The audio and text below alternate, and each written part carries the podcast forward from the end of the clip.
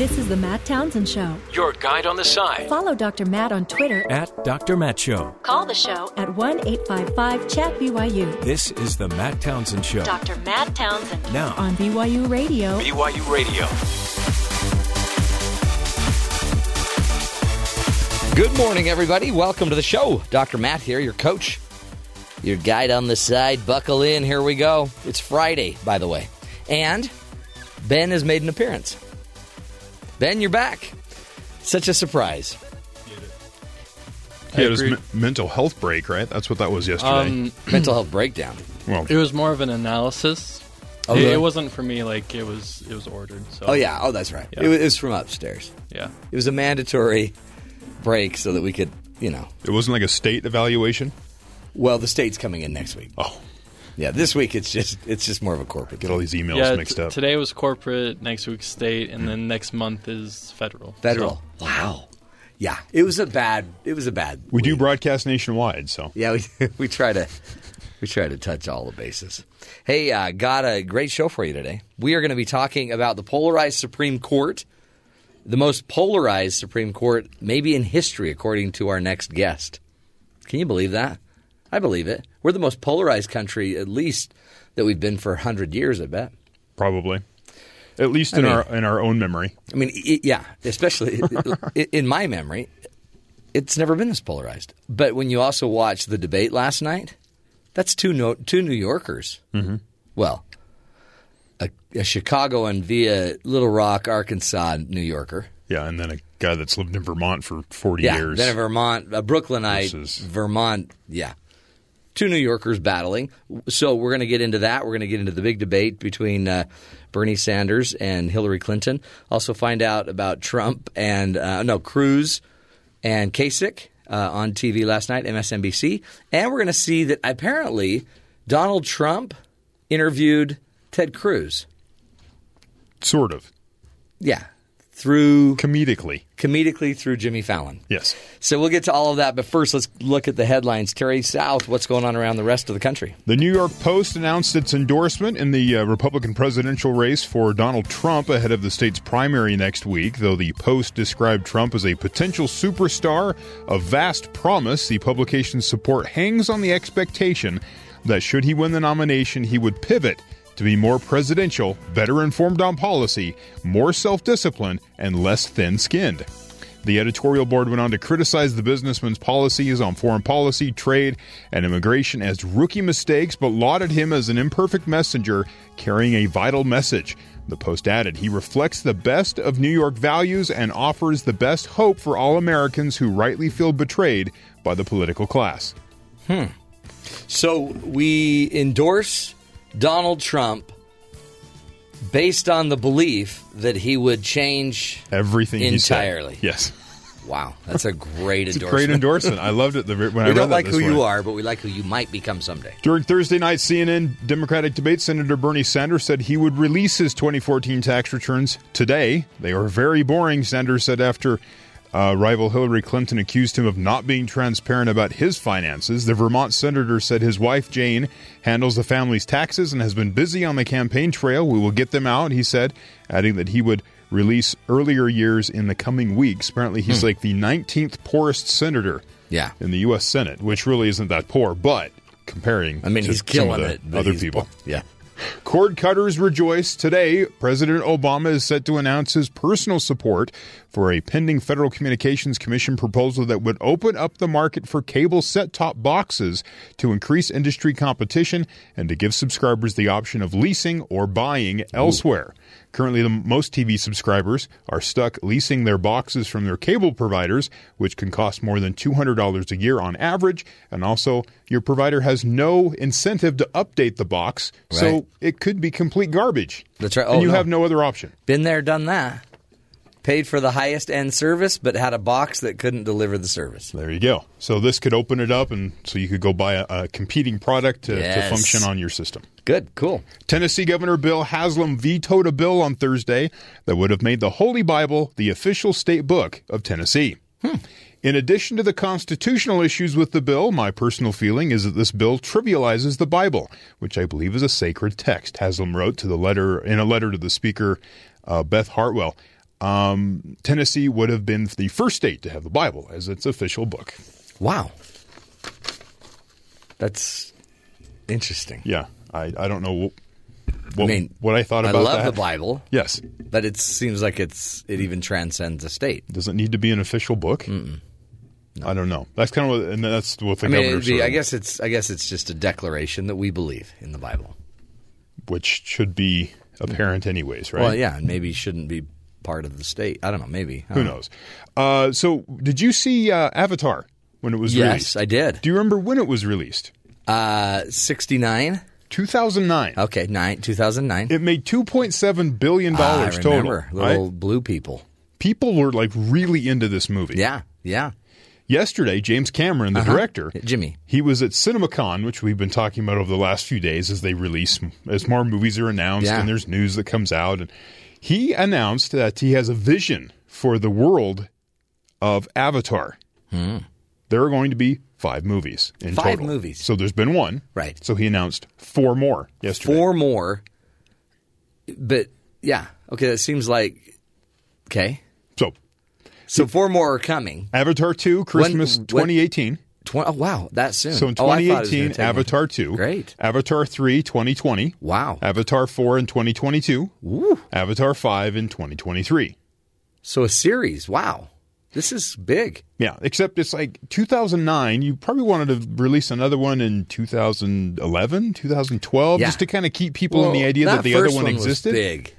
But I think it's out of people's minds completely. But do you know how hard it is to paint people blue? They didn't. It was all computers. Oh, oh, okay. I just thought they spent hours painting people blue. No. that is so. That's actually great. I mean, that was an incredible movie. It was, and it was very kind of, it was very like pro Earth. Yeah.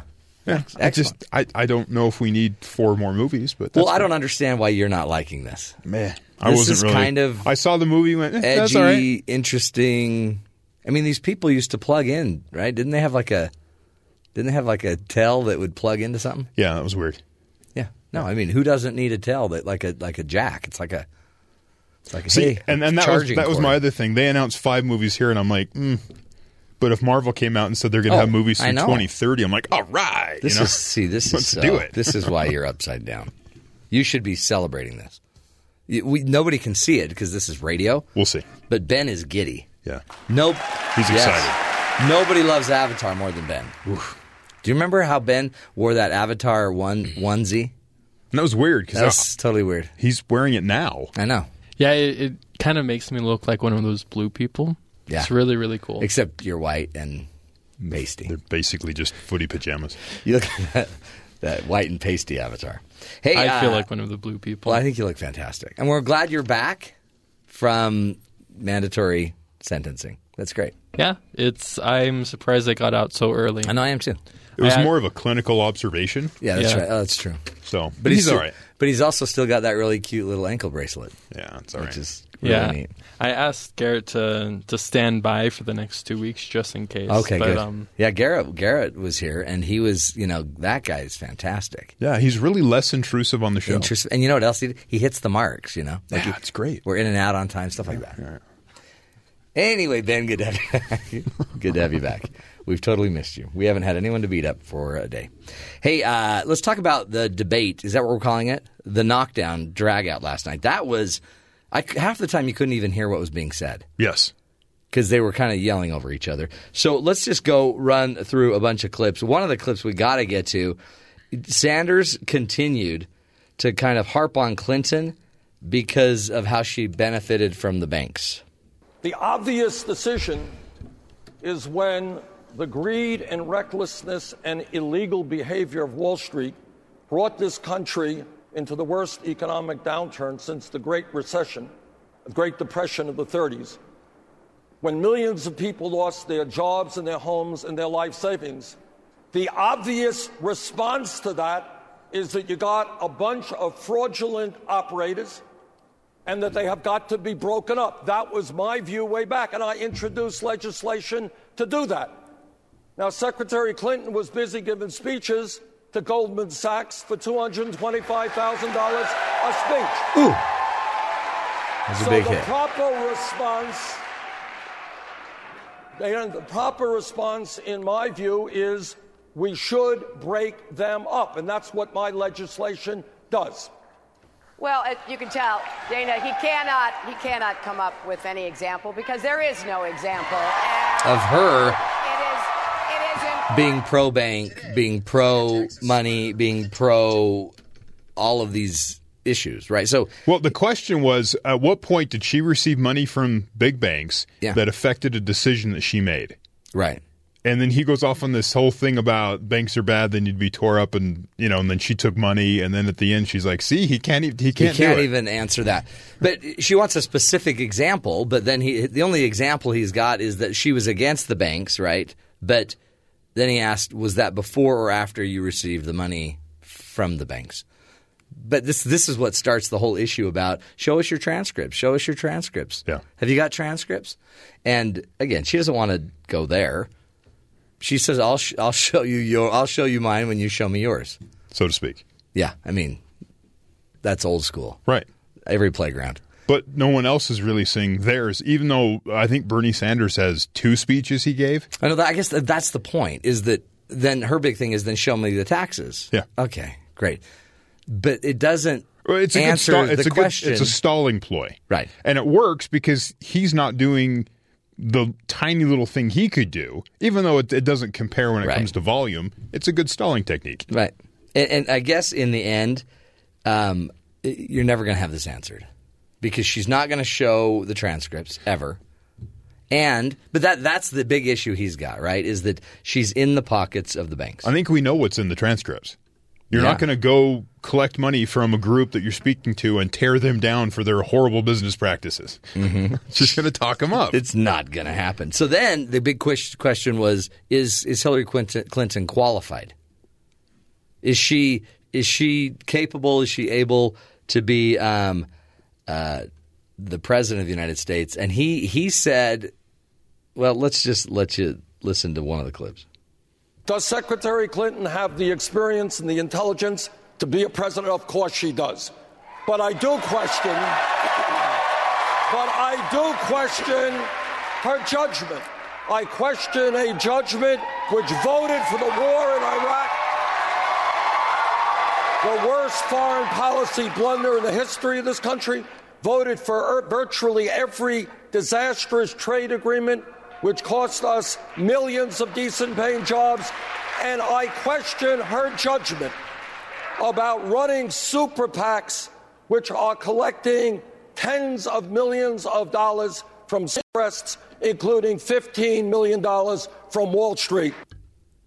So capable, totally smart enough, brilliant, able, capable. It's her judgment. It's her judgment. Now, what would Hillary Clinton have to say about this?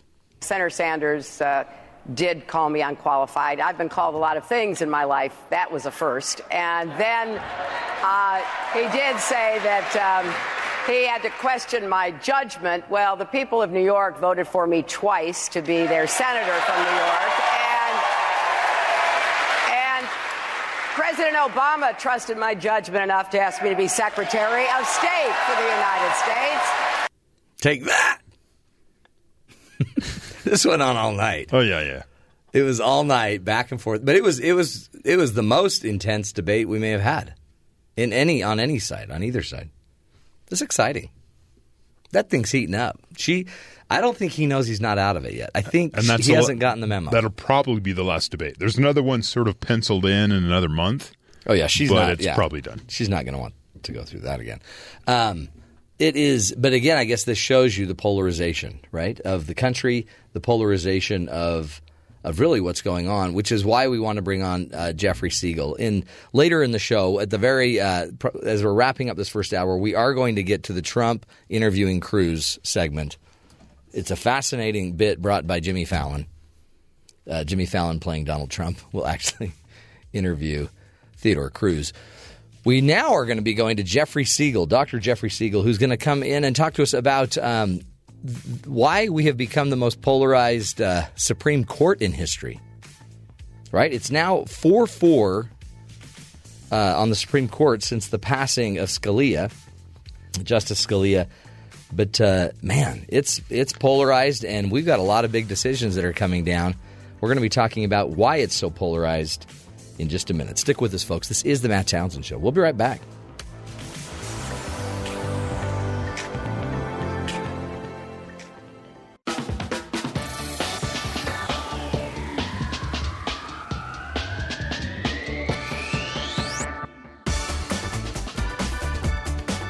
Welcome back, friends. Hey, uh, you know, with the passing of Justice Scalia and now a vacant seat on the Supreme Court, much of the political discussion lately has turned to the future of the Supreme Court, the nomination process, the current standoff between the president and the Senate, led by Majority Leader Mitch McConnell, right? So it uh, proves that this is a crucial time for the Senate and actually probably for politics in general, because at some point, you know, Merrick Garland has been um, he's been nominated by the president, and the it's turned into a I guess a political circus. So is that the reason why it's uh, the Supreme Court seems to become and have become so polarized over the last few decades? Is it all this politicking that has polarized it? Um, well, we're going to ask a, a, true blue professional. Dr. Jeffrey Segal is joining us. He is a distinguished professor in the Department of Political Science at Stony Brook University. He also has recently um, been doing a study about the polarized Supreme Court, and he claims we are unlikely to see conservative Democrats or liberal Republicans on the Supreme Court. If historical trends continue, the next Supreme Court justice will not be a moderate but a person with strong ideological views. We wanted to ask him why the Supreme Court has become so polarized. Dr. Jeffrey Segal, welcome to the Matt Townsend Show. Well, it's a pleasure to be on, Matt. Thanks for having me. Thank you for being here, and I'm excited uh, to to pick your brain because it seems like just as a novice uh, here that um, the Supreme Court shouldn't be as polarized. It shouldn't be uh, something that is just so I don't know, um, ideologically driven. Am, am, I? Has it always been this way? What's been going on? What has Supreme polarized Court it? Has always been as ideologically driven. Has always been ideologically driven, but it's never been as polarized as it is now. And by that I mean, if you look at the at the uh, four most conservative justices, it was five before Scalia's passing. Right. They were all Republicans, and the the four most liberal justices are all Democrats. Hmm. And uh, as far as uh, I can tell, that has never happened before. Why? Before there was a conservative that was a that was a, a Democrat. There were many conservative Democrats that have huh. been on the Supreme Court, also liberal Republicans. Wow. So so that's that. So what is the shift? Is is it the shift of politics? Well, one of the shifts is that uh, the Senate has become more polarized. So remember, like 40 years ago, there were a ton of conservative Democrats in the Senate. Right. They were all from the former uh, Confederate states. Yeah. But those uh, Southern, the Dixiecrats are all gone. Uh, similarly, there were a fair number of um, of uh, liberal Republicans in the Senate. So uh, when I was growing up in New York, my one of my senators was Jacob Javits who was a Republican but very liberal. Hmm. You don't see any no. liberal Republicans in the Senate anymore. And you, you, this bears out then in your research, right? You've seen that before they used to be, I guess, more unified in in ideology, in concepts, right? I mean, they, I guess they were able more able to to talk. Uh, I don't know how how would you explain your findings? Well, so certainly it's the case that if there's if there are conservative Democrats and liberal Republicans, you have overlap between ideological yeah. overlap between the groups, and that makes it easier to forge compromises. But when you have um, the Republicans on one side, all the Republicans on one side of the room, and all the Democrats in the Senate on the other side of the room, that makes it harder to uh, forge compromises. Hmm. And I guess now it makes it hard to even get uh, a hearing to, to even yeah, look at a nominee. Uh, Mitch McConnell has promised that um, Merrick Garland will not get a hearing, even if uh, Hillary Clinton wins in November. Right. That would be a huge mistake for the Republicans because Garland is, is very moderate. Yeah. And uh, if Clinton is elected, um, she will almost certainly nominate someone, and the Republicans do not act on Garland, his nomination expires when the new Congress comes in. There you go. She wouldn't have to withdraw it; it would be automatically withdrawn. See, so, and she would nominate somebody who is, I think, substantially to the left of Garland. Yeah. It's interesting, isn't it? Because um, the the very statement by Mitch McConnell was made barely an hour after Scalia's passing. So, yeah. I mean, it was it wasn't even there was like no deference to even the passing of the justice. It immediately became politicized. Well, he wanted to make. I think he was trying to uh, uh, set a salvo to make sure that everyone understood, you know, before any momentum got in favor of uh, this. So he was firing the first shot in this battle. Hmm. I heard. Um, I was watching uh, some interview of David Axelrod interviewing uh, Justice Kagan um, about about the Supreme Court. She said, you know, the interesting thing is we everyone thinks we're so polarized, but two thirds of the decisions we make are nine zero decisions. But so I guess there is overlap, but there's there's a cert, a third which seem to be all the issues that the politicians and the people seem to care the most about um, are the ones where they're so divided. Yes, there are, there are a lot of cases that deal with very technical, uh, mundane things like uh, employee, uh, federal employee retirement systems, hmm. Uh, the ERISA laws that most people don't care about, and a lot of those are unanimous. The, um, uh, and sometimes there are just cases where the lower court gets it completely wrong, and you get unanimous reversals. Hmm. But the unanimous decisions on the Supreme Court tend to be in the direction of the dominant ideology on the Supreme Court. So when you have a liberal, you know, a, a Supreme Court that leans in the liberal direction, uh, most of the unanimous decisions will be liberal. If you have a Supreme Court that leans in the conservative direction, most of the unanimous decisions will lean conservatively. Hmm.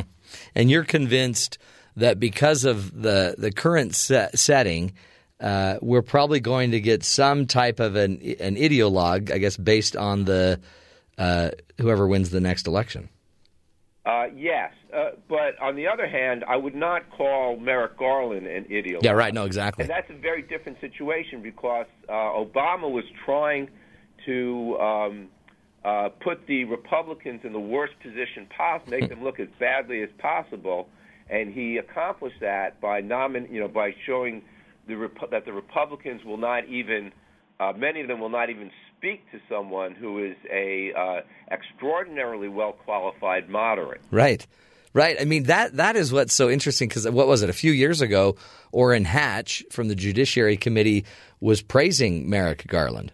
Of course, but that was for the Court of Appeals. Okay. I, yeah. I will add that um, when uh, Robert Bork was appointed to the Court of Appeals for the District of Columbia, which is the same court that uh, Garland currently sits on, uh, he passed unanimously, Hmm. and um, uh, Joe Biden, who was then the chair of the Judiciary Committee, said that if a well qualified person like Robert Bork got nominated to the Supreme Court, we'd have to confirm him. Wow. Then, when he was nominated, of course, the interest groups got involved, and Biden quickly changed his tune. Isn't that? I I mean, it, it, you just see the the politics of it all, right? It's all. It's just the division of politics. Yes, uh, and as as you know, and they argue about um, these rules that you cannot confirm a Supreme Court nominee in a uh, in an election year. Uh, if the situation were reversed, all the positions would be reversed. Mm-hmm. Yeah. Uh, I'll, I'll quote Michael Barone's dictum on this. He said, "All procedural arguments are insincere, including this one." it's true. That's great. I mean, that's the reality of this. Is I mean, there's huge decisions that need to be made, right? I mean, there's decisions about uh, the Second Amendment that that are sitting on the justice's uh, desk, I guess, and about you know the right to bear arms and, and state militias. rights Yeah. and um, uh, campaign finance. Yeah. So there are a lot of areas that were 5-4 conservative decisions where Scalia was the crucial vote, and those are probably the three. Well, not abortion rights, but which there's a solid majority. but uh, gun control and campaign finance. Citizens United was a 5 4 decision. Hmm.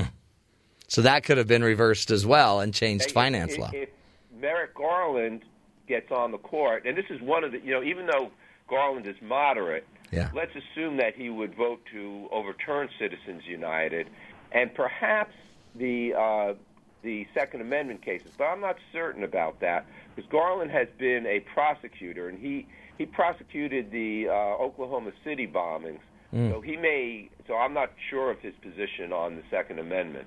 Did you ever hear uh, John Oliver's discussion? Was it John Oliver? Oh, yeah, about the Supreme Court and Merrick Garland. One of the things that everybody is saying is a positive is that he's 65, you know, so he won't be on there very long. I mean, that is So, sad. Um, this is another reason that the Republicans would be well advised if uh, Clinton wins in November to take Garland. Yeah. Of course, these days a 65 year old could still be on the court for 20 years. Sure, sure. I mean, that was. I mean, it's like, yeah, he'll be dead soon. So it's it's it's almost like we're we. I guess that's what it is. Is we're fighting for future decisions, um, and and yet what I see with the justices, uh, there really are some pretty you know incredible. Um, camaraderie on the Supreme Court. They they may not as always feel as polarized as the country feels. No, I, I- I think you're right. It's it's well known that Scalia, the most conser- well, Scalia is not as conservative as Thomas, but Scalia, who was pretty close to the far conservative end of the court, was his best friend was uh, Ruth Bader Ginsburg, Mm, that's right. who was on the liberal end of the court, Yeah. probably the most liberal justice right now. And they'd go have lunch together, and they'd go on even, I guess, vacations. partners. Yeah. And they'd go on vacations together. And in fact, there was an opera written about them. Really? Where? Where is that in New York? No, I think it was in Texas. It was it was playing. It hasn't made it to Broadway yet. That's great. Well, I mean, th- I think that's that's the that's the irony of the whole thing is as justices they're they're, they're scholars, right? They they're they're scholars of law, and um, we've kind of politicized it. Let's take a break, Jeff. We're talking with Dr. Jeffrey Segal, uh, who is teaching us. Um, he's a distinguished professor in the Department of Political Science at Stony Brook University. He's walking us through an article he wrote on theconversation.com about why we have the most polarized Supreme Court in history. And um, interesting, interesting background, folks, for all of us. And again, this is why your uh, your vote is important, but it's also why you need to understand what's really going on and what's going on behind the scenes, and not just uh, take the word of the punditry, but maybe it's time to to dig a little deeper and understand your own Supreme Court. We'll take a break. We'll be right back. This is the Matt Townsend Show. Stick with us.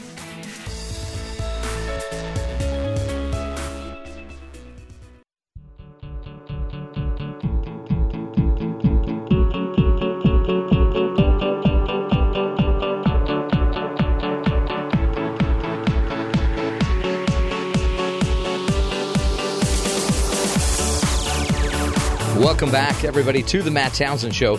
Uh, we are on the phone with Dr. Jeffrey Segal from Stony Brook University, and he's the uh, distinguished professor in the Department of Political Science there at Stony Brook and is the author of the article Why We Have the Most Polarized Supreme Court in History. And a lot of that, it sounds like, Dr. Segal, is simply um, it's, it's politics. And it also seems like it's it's the issues that are now boiling up today. Is it a mix of the issues and the politics, or what would you attribute the polarization to? Well, the, the issues are important. So during uh, much of the court's history, it decided a lot of economic cases that you know affected the parties to the suit, but it didn't affect most Americans very broadly. On the other hand, today the court is deciding things like uh, affirmative action, same-sex marriage, abortion, and these are things that Americans are very strongly divided about, and almost everyone has an opinion on. Yeah, the same-sex marriage decision, for example, I think I think it tipped a lot of people over because they felt like maybe that was more, uh, you know, judicial activism. I mean, do you think that that really is in play, or are the judges just responding to what's coming? Well, um, uh, no, I don't think that was judicial activism. The the court had previously held in uh, a case that struck down the Don't, uh, Defense of Marriage Act that it was uh, a violation of uh, equal rights to deny uh, marriage for the federal government to deny marriage licenses to uh, to deny for the federal government to deny recognition of marriage licenses. So it was almost certain that the Supreme Court was going to uh, not allow states to deny same-sex couples the right to get married. Hmm. I mean, there it- is an equal protection clause in the Constitution, and it's not activism for the Supreme Court to enforce the equal protection clause. I guess that's where this becomes even a bigger issue. When a decision is really being made by one justice that that really tips or you know t- tips over uh, an entire political party's position, then you're going to have a lot of problems, right? When it's Yes, when it's one person that's swaying it. With Justice Kennedy in, in as the swing justice, Yeah. but he's been the swing justice on on a, many many cases, and I can imagine that uh, uh, the Republicans who hailed his nomination originally by Ronald Reagan now regret it deeply, much as many of them regret John Roberts, given his votes on the uh, health care uh, cases. Yeah. No, I think I think that's a lot of this feeling, which is why uh, you know Merrick Garland is such an interesting choice again because he's a moderate. But I guess what it makes it is it, no party can necessarily guarantee what he would decide. Right. There there are a large number of justices who have uh, whose views have switched over time. Mostly Republicans, though. Very few Democrats have uh, done have moved in one direction or, or the other. Um, but uh, al- although um, you can't predict how a justice will vote on any particular case, I have been very, very successful at predicting uh, the justices' overall voting records. Oh, really? How now, how do you predict? Well, so um, I use uh, editorial assessments about uh, uh, the uh, nominees from uh, five of the nation's leading newspapers, and I aggregate them together and come up with a measure of uh, each nominee's ideology. And uh, that ideology measure correlates very strongly with how they will vote in the aggregate. So that is, I'm trying to predict the percent of the time that a justice will vote liberally or conservatively on cases, and it's very, very precise. Wow, that's actually I mean that's pretty handy. Yes, it is. And and that's just coming really from the, the papers, the the reports of their views on certain issues. Yes. So you do it issue by issue. Uh, well, I do it. I, I, I do it nominee by nominee. Okay. And, and uh, what I do is I take each paragraph in an editorial from one of the. So the newspapers are the New York Times, the Washington Post, the Los Angeles Times, the Chicago Tribune, and the Wall Street Journal. Hmm. So uh, each paper uh, I look that has that discusses the nominee, I, I code each paragraph as to whether uh, the paragraph uh, asserts that the nominee is liberal. That is, they say, oh, he uh, supports abortion rights, or conservative, she supports uh, Second Amendment rights, or moderate, where there could be a combination. And many of the statements about Garland is simply that he's a moderate. He's a moderate. He's right in the middle. Yes. Is would you say overall the the justices today or the Supreme Court today is it is it a is it a, a, a moderate leaning court? Is it a liberal medi- leaning court? Is it a conservative leaning court?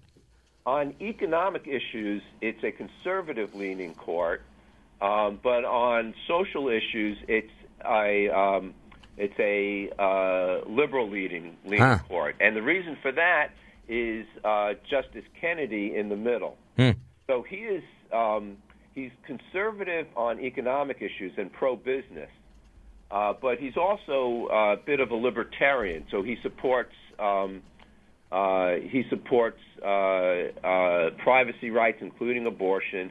He's been a uh, he wrote uh, he's written all of the court's decisions on uh, on equal rights for uh, the LGBT community, and um, so that's so you get a court that's split.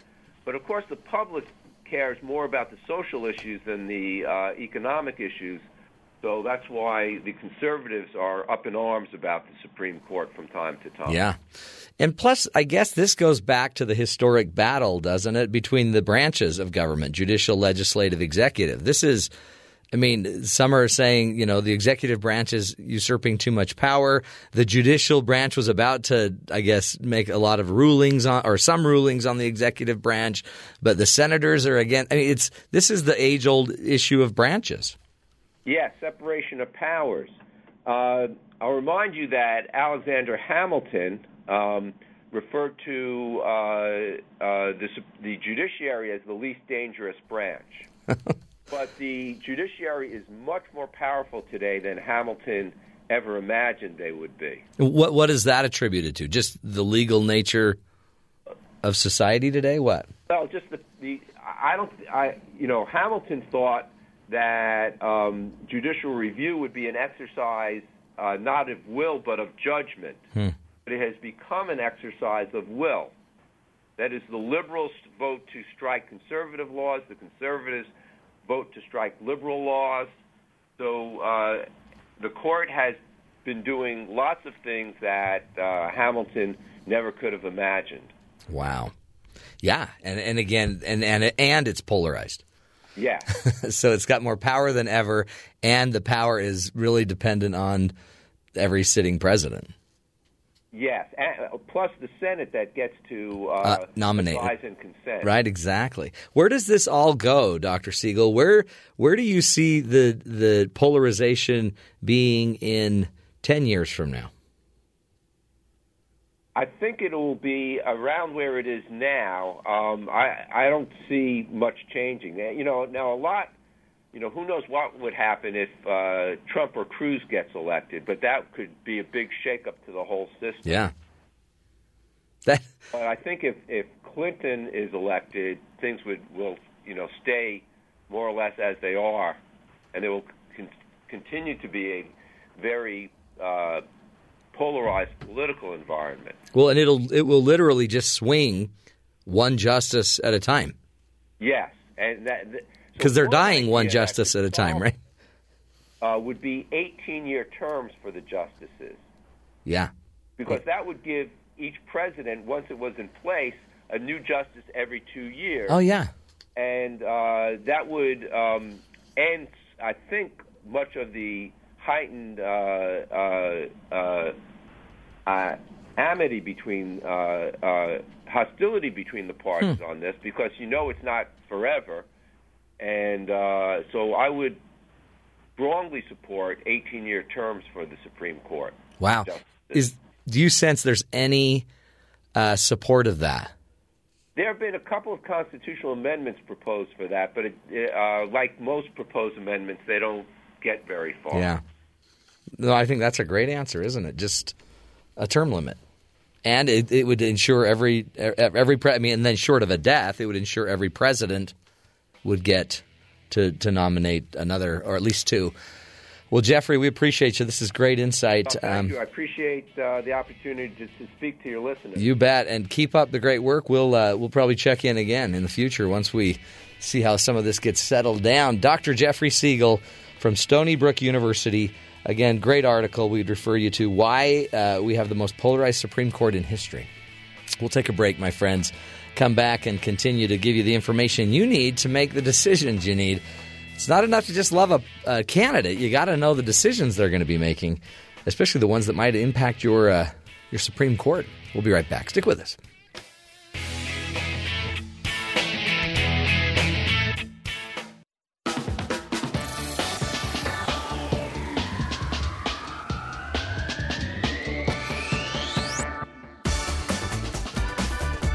Hey, welcome back, friends, to the Matt Townsend Show. You know, really, what impact are all these judges having on us? None of you are, you know, really impacted by a judge, are you? Yeah, we all are. and not just at the Supreme Court level. I mean, just the decision uh, that of uh, gay marriage. That just remember the impact that that had on your community, on discussions in your community. You know, a decision. It's it does get the the conversations going, right? It gets us talking, and um, and and I think there's a lot of power in that. There's a lot of power in being able to discuss stuff. In fact, I'm convinced if we could communicate better, we wouldn't be as impacted by the justices. One of the things I've been learning a lot about the Supreme Court is they really are a very unified body in that they have a rule, for example, that when they hear, um, and this is when they're in chambers, not in front of everybody, but when they when they go through and make and have discussions about certain issues, they have a rule that everybody at the table has to answer and give their opinion about the issue before anyone can give a second opinion. So nobody can have two comments until everybody's had one comment, which is a really cool principle. And I think the, their ability to maybe think through it, uh, to talk without necessarily having to react to everything, um, it's. I, I think if we could understand how they do it behind the scenes, we might value some of their decisions more. I get too that you have your issues and everyone has their position, but but uh, there's also something to see there. And I saw a story that I wanted to bring to all of our attention about a judge in Georgia, in Bibb County, Georgia, um, Superior Court Judge Verda Colvin. There's a viral video out with her, with Verda Colvin um, discussing the consequences with some wayward kids. They they were in a program. She was a she's in her robes. They're in the courtroom, and she has two sides of the courtroom. The girls are on one side, young men are on the other side. Uh, Judge Verda Colvin is a is an African American female, and she's talking to a room predominantly of African Americans, and um, it was I think one of the most beautiful sights I think of of a judge and the power of a judge as she's arguing and making an argument in front of these kids that are in trouble. They're you know they're in one of those programs that they're trying to get them some reality. And let me just play a few of um, of her points. One of the first things she's telling them is you're going to have a choice here. You're you're either going to end up in court or or a body bag. You can have the ultimate experience. You can be in this body bag. And the only way somebody will know you're in here is by this tag that'll have your name on it. What do you want to do? That's the question you have to ask yourself. What do you want to do? What? That's what you might want to start doing. Because listen to me. The way you're going, you will go to jail. Or you will end up in this body bag. Hmm. She also uh, is is pleading with them to be something. You're special. You're uniquely made. Stop acting like you're trash and putting pictures of yourself on the internet. Stop being disrespectful to your parents. Care about your future. Be somebody. Anybody can be nothing. It doesn't take anything to be nothing. Be something. Do you understand what I'm saying? Care about yourselves. The fact that you're shedding tears means you want to be better and you want to do better. Do it. The only person stopping you is you. Do better than what you've been doing. Do you understand me? Mm. Don't you love that? This is this is a civil servant helping you parents raise your kids, helping all of us. I mean, think about it. If you had a child that was wayward and struggling, wouldn't you love a judge like Superior Judge, uh, Court Judge Verda Colvin telling your kids this? Um, another thing she says is don't let your school or don't let your family become an excuse. But you're going to have to make a decision that you're going to do something different. And don't use your family situation as an excuse. You hear me? Don't use that as an excuse. I don't know what's going on in your lives. I don't know where you live, but don't use it as an excuse. Anything either of you all are going through, somebody else went through who's successful now.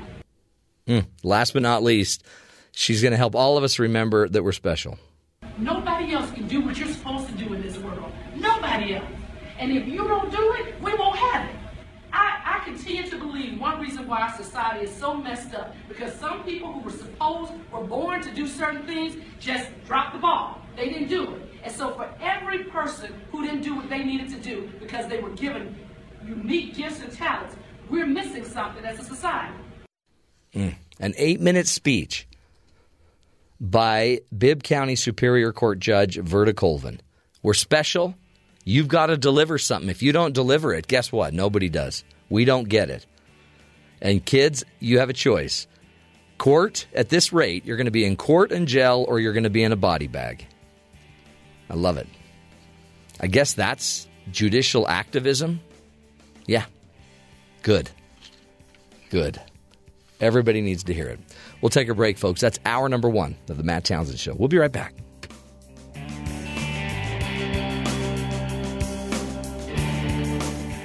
Your guide on the side Follow Dr. Matt on Twitter at Dr. Matt Show. Call the show at 1 855 Chat BYU This is the Matt Townsend Show. Dr. Matt Townsend Now, on BYU Radio. BYU Radio. Good morning, everybody. Welcome to the Matt Townsend Show.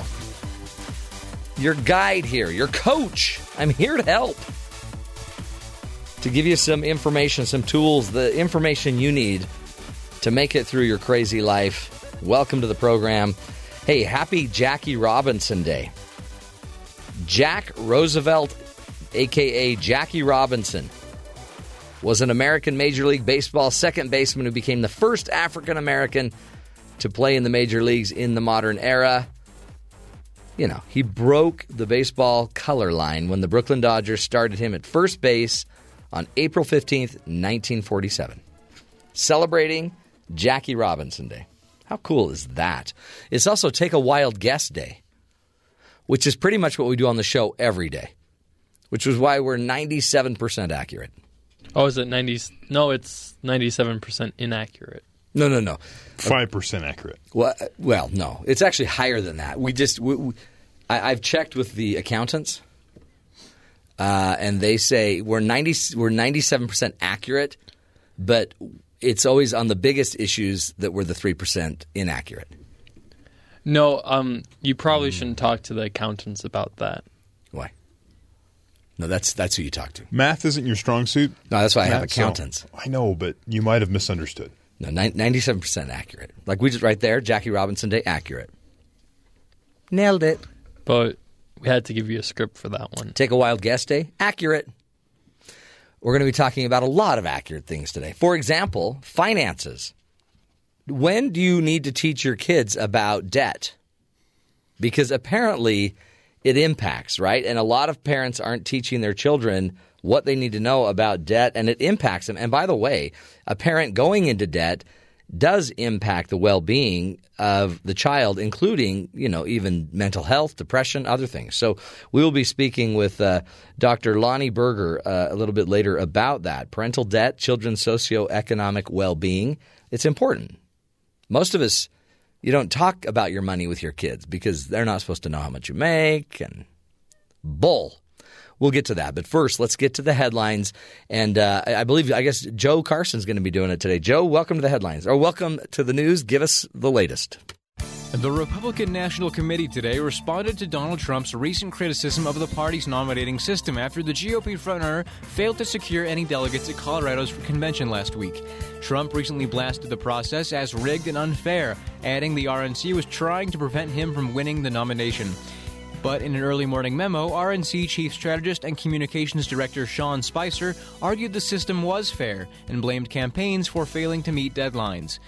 Campaigns have to know when absentee ballots are due, how long early voting lasts in certain states, or the deadlines for voter registration. The delegate rules are no different, Spicer wrote. Whether delegates are awarded through a primary, caucus, or convention, this process is democracy in action and driven by grassroots voters across the country. Late Thursday, Trump penned a Wall Street Journal op ed slamming Senator Ted Cruz and the party over the Colorado outcome. Thursday night's Democratic debate in Brooklyn was off to a fiery start as Bernie Sanders was act- asked about his comments that rival Hillary Clinton is unqualified and lacks the judgment to be president. Sanders said that he was responding to attacks from the Clinton camp and that Clinton herself is intelligent and experienced enough to be president. But I do question her judgment, said Sanders, citing her vote for the war in Iraq, support of disastrous trade deals, and running super PACs that take millions from Wall Street banks and special interests. A Connecticut Superior Court judge declined Thursday to toss out a lawsuit filed by families of Sandy Hook victims against a gun manufacturer. Judge Barbara Bellis found that a federal law that protects gun manufacturers from lawsuits doesn't discount the legal sufficiency of the family's claims that Adam Lanza's gun shouldn't have been available for sale to civilians. AMC CEO Adam Aron thinks letting people use their phones during a movie would be a good idea. When you tell a 22 year old to turn off their phone, don't ruin the movie, they hear, please cut off your left arm above the elbow, Aron tells Variety. You can't tell a 22 year old to turn off their cell phone. That's not how they live their life. Yes, he actually said that. Thank you, Dr. Townsend. Sure, you can. Just say, hey, kids, guys, turn off your phone. It's not that hard. It's not that hard. I'm going to tell you if you want to be a surgeon someday, you're going to have to turn your phone off. Now, if they want to have a theater where you sell it with the intention that people can use their phone and everyone knows that going in, fine. But I don't want that. No way. Every time someone turns on their phone halfway through a movie, I'm like, what are you doing? Turn your phone off. Yeah, these this younger generation they can't do that. Yes, they can. Yeah. Just, Let's see. Could Ben do it? Mm. Bad example. Yeah. Ben doesn't even have a phone. Ben's still got a flipper. Yeah. Yeah. He doesn't have a phone that would cause problems. Right. Nobody's texting Ben on his phone. No.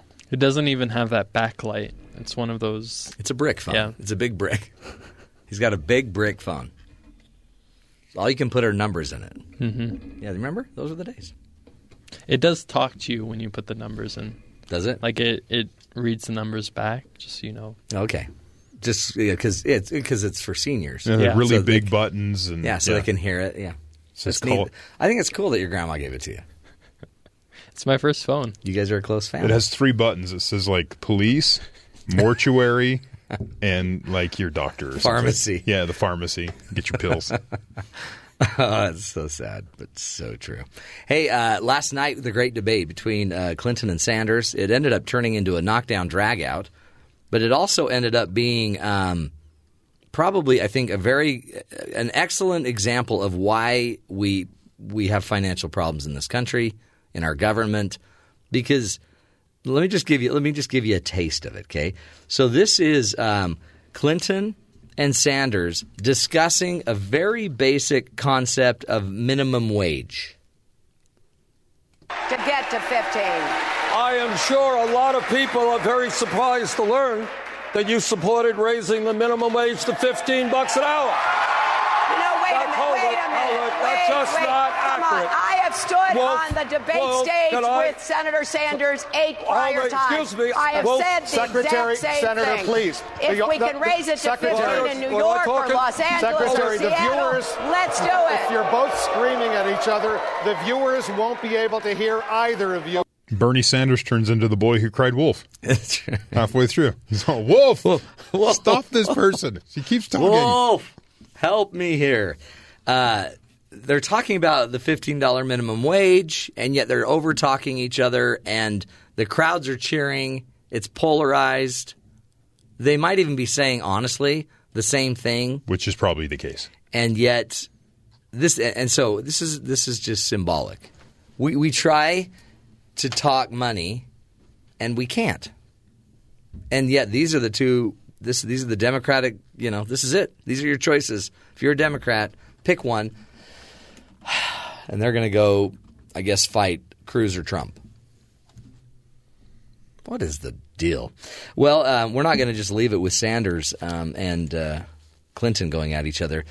Donald Trump had a, had the opportunity to interview Ted Cruz. He called him on the phone He called him on the phone, while they're both on TV. and it was it was all aired on the Jimmy Fallon show. It's exclusive. It's an exclusive Jimmy Fallon playing Donald Trump interviewing Cruz, asking about immigration. Okay, here's another question Jimmy might ask. What is your stance on immigration? Well, Donald, first of all, we need to put an end to President Obama's amnesty. Well, And I believe we need to secure the border once and for all. Once and for all.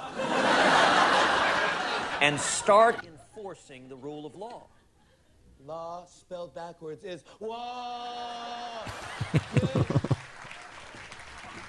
He's so wall spelled backwards. Yeah. Or law spelled backwards is wall. Yeah. It's Wall. true. I mean, Sort it, of. It was interesting because usually, as an interviewer, you wouldn't inject your own Well, the premise agenda. the premise is Trump is prepping Cruz for the questions on the Jimmy Fallon show because Oh, Trump has been 'cause on there been so, on there many, so times. many times, right? So he's like, "Hey, you got to let me help you here." I didn't know Cruz and and Trump were such good friends that Trump would want to help him Well, out that way. Trump just picked up his iPhone and called Cruz on his iPhone oh, that's great. as they both sat there. That's really great. Here's a, here's another one of Trump, I guess, um, helping Ted Cruz on New York values. Next question. The New York primary is on Tuesday. You've already won your home state of Canada. Now, now you're in my home state of New York City, and people are still mad. They're mad at you for saying that they have, quote, New York values. What did you mean by that? Look, Donald, I, I'm not going to pander to New Yorkers. I love New York City. It is the greatest city in the world with the best looking audiences in the entire world. So when I said New York values, I, I was merely trying to say that I value New York. I, except I was saying it backwards, the, the way Yoda would say it. I love Yoda. I watch her every morning with Kathie Lee. it's fantastic. There you go. That's great. That's great. I can't believe Donald and Ted sat down and talked. That's great. Donald's hair looked great. Did it look good? Yeah, it looked sort of real. close. It is real. It's close. It's people have tested it. People have gone up. Well, that version of Trump's hair, Oh, the Trump that, that, yeah. that Jimmy Fallon wears, it almost looks. Well, I real. thought that was the real Trump. No. Yeah, and I like how they do his makeup too, and they just make his face orange and and they leave his eyes. uh those little white the eyes. key, the key with with Fallon's makeup is the eyes are left alone, just Yeah. like Trump. You look at his eyes; they're gray. Mm-hmm. The area around his eyes, it's all orange, and he's gray. It's just that's natural. Apparently, he's had advisors talk about. Uh, Trump's had advisors try to say, "Hey, you know, you need to be less orange." And he goes, "No, that's my trademark. My trademark is orange. I leave him alone. Let him do his thing." Orange. Hey, um, you got to watch out, folks, because uh, in the political world, you never know what kind of uh, laws are going to be passed, right? So in West Alabama city of Selma, they're planning a crackdown on what one councilman says is a big problem horse droppings. This, by the way, isn't a new problem. There have been horse droppings for centuries in the United States. And uh, the city council passed a law three years ago requiring that horses wear diapers right when on city streets. Diapers. Do you know how hard it is to diaper a horse? It'd Be tough. First of all, just to get them on their back, mm. and then to get their legs up in the air, and then you got to get that diaper under them, plus the tail. Right. It's a mess. So Johnson says he doesn't mind people riding horses in the city of 20,000, but he's bothered by the smell and the other sanitary problems left on the streets. So, obstacles, if you will. Yeah. But if you want a job, diapering and Ben, this I'm talking to you because Ben is going to someday graduate from here. At some point. Right? He's been here what, 8 years? He'll have a degree to some level of something. He'll have a degree, and he will. I think it's he's been here eight, Hmm. and I'm pretty sure he's on a. He's got he's got four more years. Yeah. So then you can go to Selma. The 12 year plan. Yeah. Do you think I'll be qualified? Well, you'll be just like Clinton. You'll have the ability, you'll have the intelligence, but you're not qualified, according to Damn. Bernie Sanders. My judgment will be lacking. Your judgment will be lacking, and um, they'll still have to train you to how for how to get a diaper on a horse when they're not sedated. I would pay a thousand dollars to watch Ben diaper a horse. Wow. I really would. Would that not? That would be the best video ever. It'd be dangerous. Don't you think? Catch a hoof or two. Oh man! As it kicks, wham. But and the rule would be he's got to get the horse on its back. And that's just wrestling, right? It's just just key, you know, basic grappling skills. That is hilarious. Oh wow. Okay. Good news. We'll leave you with that visual, folks. Cute little Ben trying to diaper a horse. Oh boy. Wouldn't you love to know that your city council's on it? Getting rid of the the horse smells. Hey, we're going to take a break, folks. When we come back, uh, Lawrence M. Berger, Dr. Lonnie Berger, is going to be joining us to help us understand more about parental debt and the impact it has on your child's social emotional well being. Did you know that going in debt may be harmful to your kids? Have you ever thought of it that way? We'll be talking about it. Stick with us, folks. This is The Matt Townsend Show.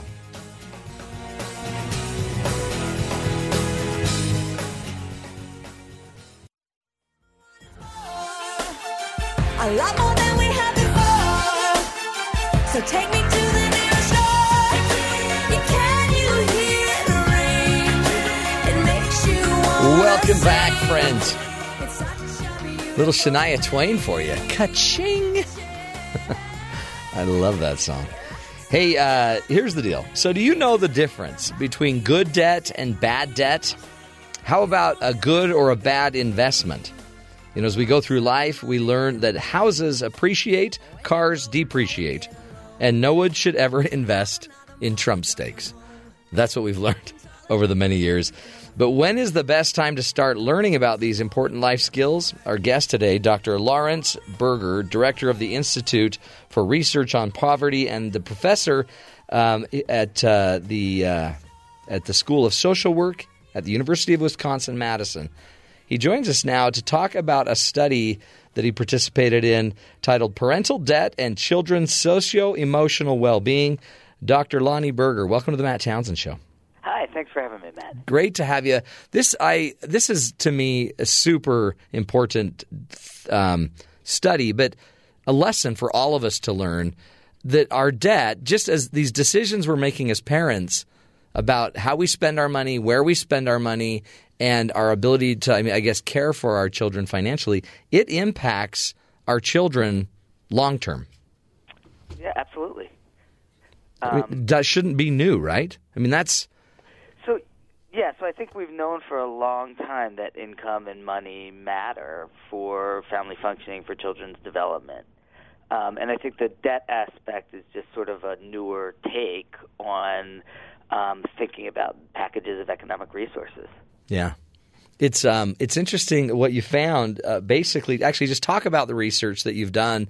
I mean, you're you're an expert and and a and a student really of poverty, trying to understand the impact and uh, uh, the the hit that poverty can take on our families. What? How did your study work? And t- and talk about some of the findings. Sure. Um, so, you know, to give you a little bit of background, why we got interested in this is that you know there's a, a long-standing, you know, and pretty convincing uh, literature that you know it, children's well-being is strongly associated with families' socioeconomic resources. So it's uh, income, wealth, and assets, um, and potentially um, in a causal way. So if, families, you know, experience a big drop in income, um, for instance, it has some, you know, pretty clear um, negative consequences for kids. Um, at the same time, if you look at the decades leading up to the Great Recession, um, there were huge increases in debt um, in the U.S. And you know this was really going on for you know 40, 50 years. Um, but the recession kind of called um, attention to the risks associated with, with debt and with household debt burden. Um, and so, in at least the child development or child well-being literature, um, debt, you know, was really not considered. So there were really no studies on how does debt um, play out in terms of, of, of children's development. Um, and so, why might we think it's important, right? So, in some sense, debt could be, you know, it, it, it is um, the the access to credit's important for families, right? So if you um, need to invest in human capital, right? You can borrow to go to college. You can borrow to get to increase your education. Mhm. Um, if you need to make, you know, large ticket items purchases, um, you can borrow for those purposes. Um, and then third, even you know, um, borrowing for immediate consumption is important, right? To purchase goods and services in the event of an income shock or a health shock. Right. And so, in many ways, you could see that you know it helps. You know, being able to take on debt can help preserve families' um, financial situations, and can could therefore you know be good for kids because you could you could borrow to invest in things um, for your children. Um, the flip is that y- debt eventually needs to be paid back. Um, and even in cases where it's not paid back, there's often uh, you know some pressure to do so. Um, you know, even if you're eventually going to discharge it through bankruptcy or a home foreclosure, you know, there's a, a big period of time where people are trying to collect that money. Yeah. Um, Does it matter the debt? Does it matter what type of debt? Yeah, so uh, um, so that was one of the things that we looked at, right? So different types of debt may have different um, implications for families, right? So um, if you're borrowing for education, right, you think of that as a human capital investment. That's something that you're often doing with forethought. So you're thinking about, I want to borrow this money for a specific purpose. That's often going to lead to better lifetime wages and income, and you know all those things that are linked to health um, and well-being of, of adults and children. The same with you know buying a home. So that's often done you know with foresight. That's often done um, you know a- as a form of investment. Homes tend to um, increase in value over time.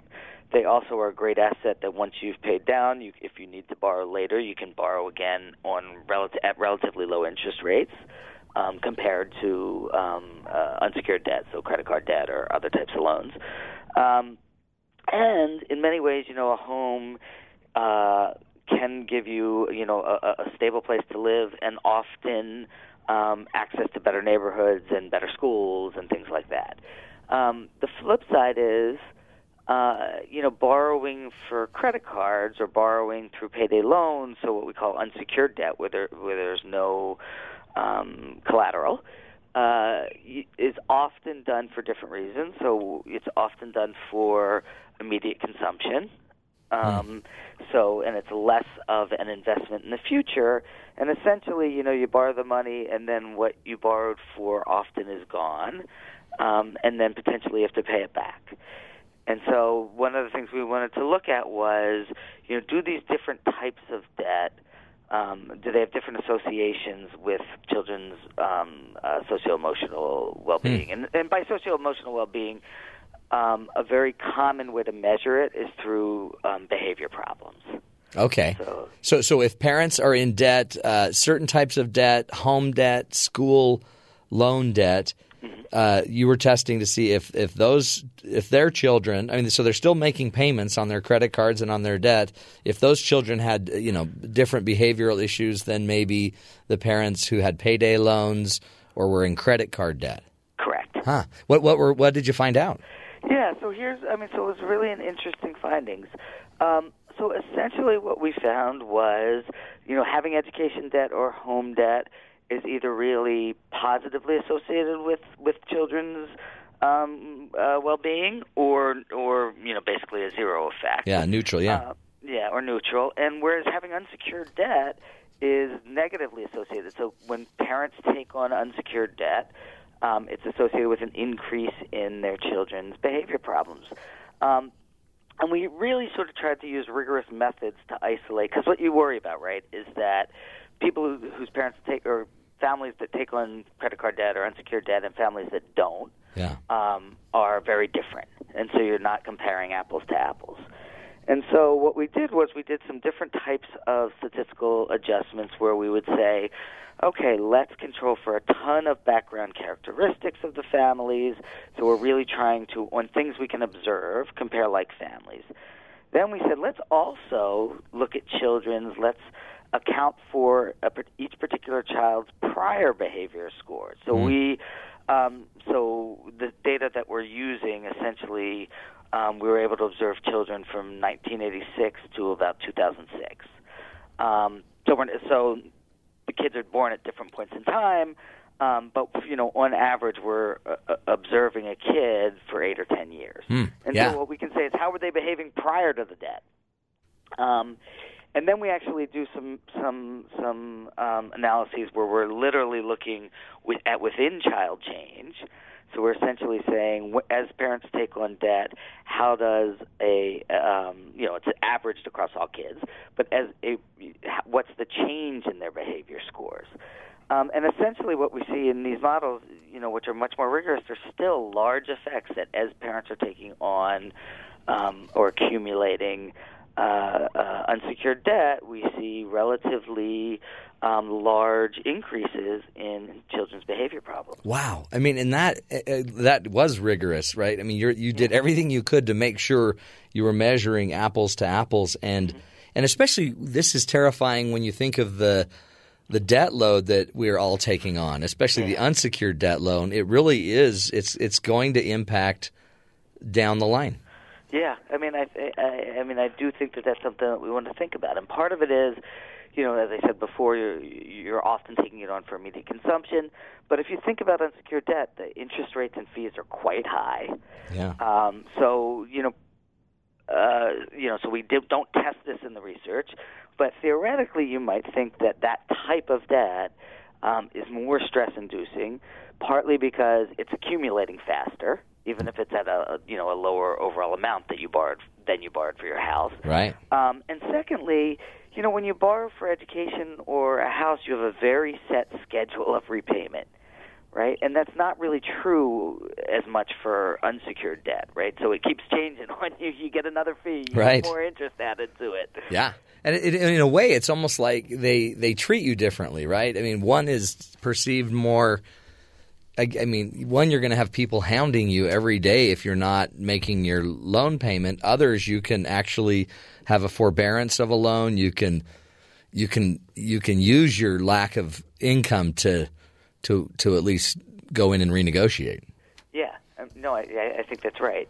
Um, and even you know this area leading, you know that that period though leading up to a foreclosure or leading Right. up to a bankruptcy, when you are going to discharge that, is still a very stressful period. Yeah. Wow.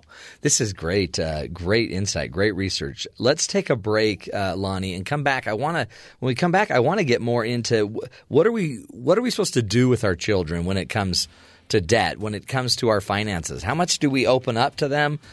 What do you think? Do you think we should also like uh, talk uh, income and, and what our income is as compared to our debt? How do we prepare our children and really how do we, I guess, straighten up our act? As uh, I mean, it's hard because so many people are desperate financially. They're just doing whatever they can, and yet it is impacting their kids. We'll get into all of these topics more with Dr. Lawrence M. Berger, and uh, he's he's he's helping us, folks, understand what's going on in debt and the impact on our children.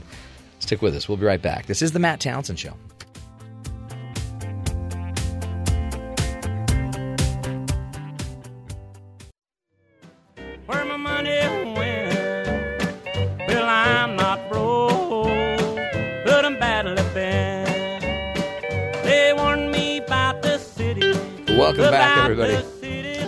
To the Matt Townsend Show. We are on the phone with Dr. Lawrence M. Berger, also known as Dr. Lonnie Berger, who's the director of the Institute for Research on Poverty, and he's a professor and a PhD chair in the School of Social Work at the University of Wisconsin Madison. He joins us now to talk about uh, some of his research on debt, good debt versus bad debt, and the impact it has on your child's um, socio emotional well being. Also, their behavior problems might be another way to put that.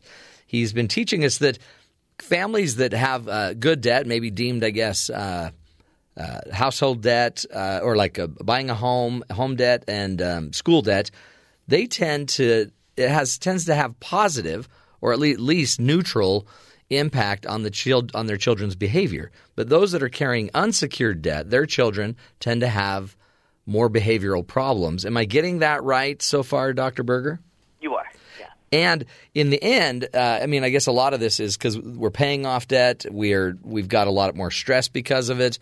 Um, but talk to us about the impact. Uh, would it be better that the child was being raised by parents with no debt, or is having some debt healthy for a child as well?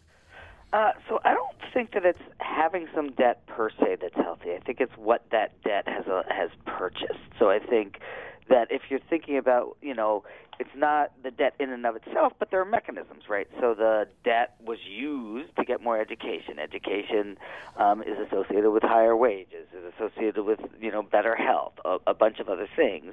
Um, or that debt was used to buy a house. So buying a house is, uh, you know, on average associated with more uh, residential stability. It's um, associated with um, the ability to uh, borrow at, at a relatively low interest rate to weather financial storms. Um, it's um, as, uh, associated with, you know, an average living in, in a better neighborhood than renters. Um, so it's really what the, the money's being used for.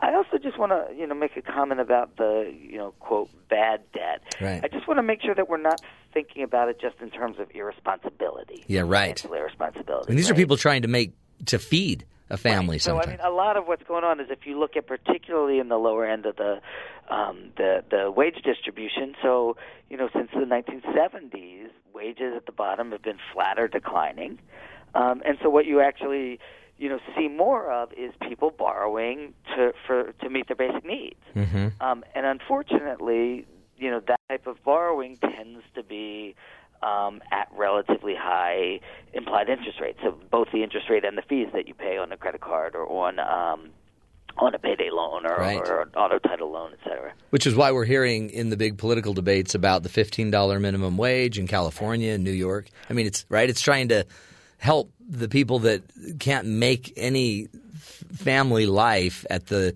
lowest income levels. Right. Yeah, exactly. So I mean, there are often good reasons Yeah. that people either have to borrow or choose to borrow. Um, that doesn't necessarily mean that it doesn't, you know, that it necessarily plays out well. Well, and it seems like some of us haven't been trained.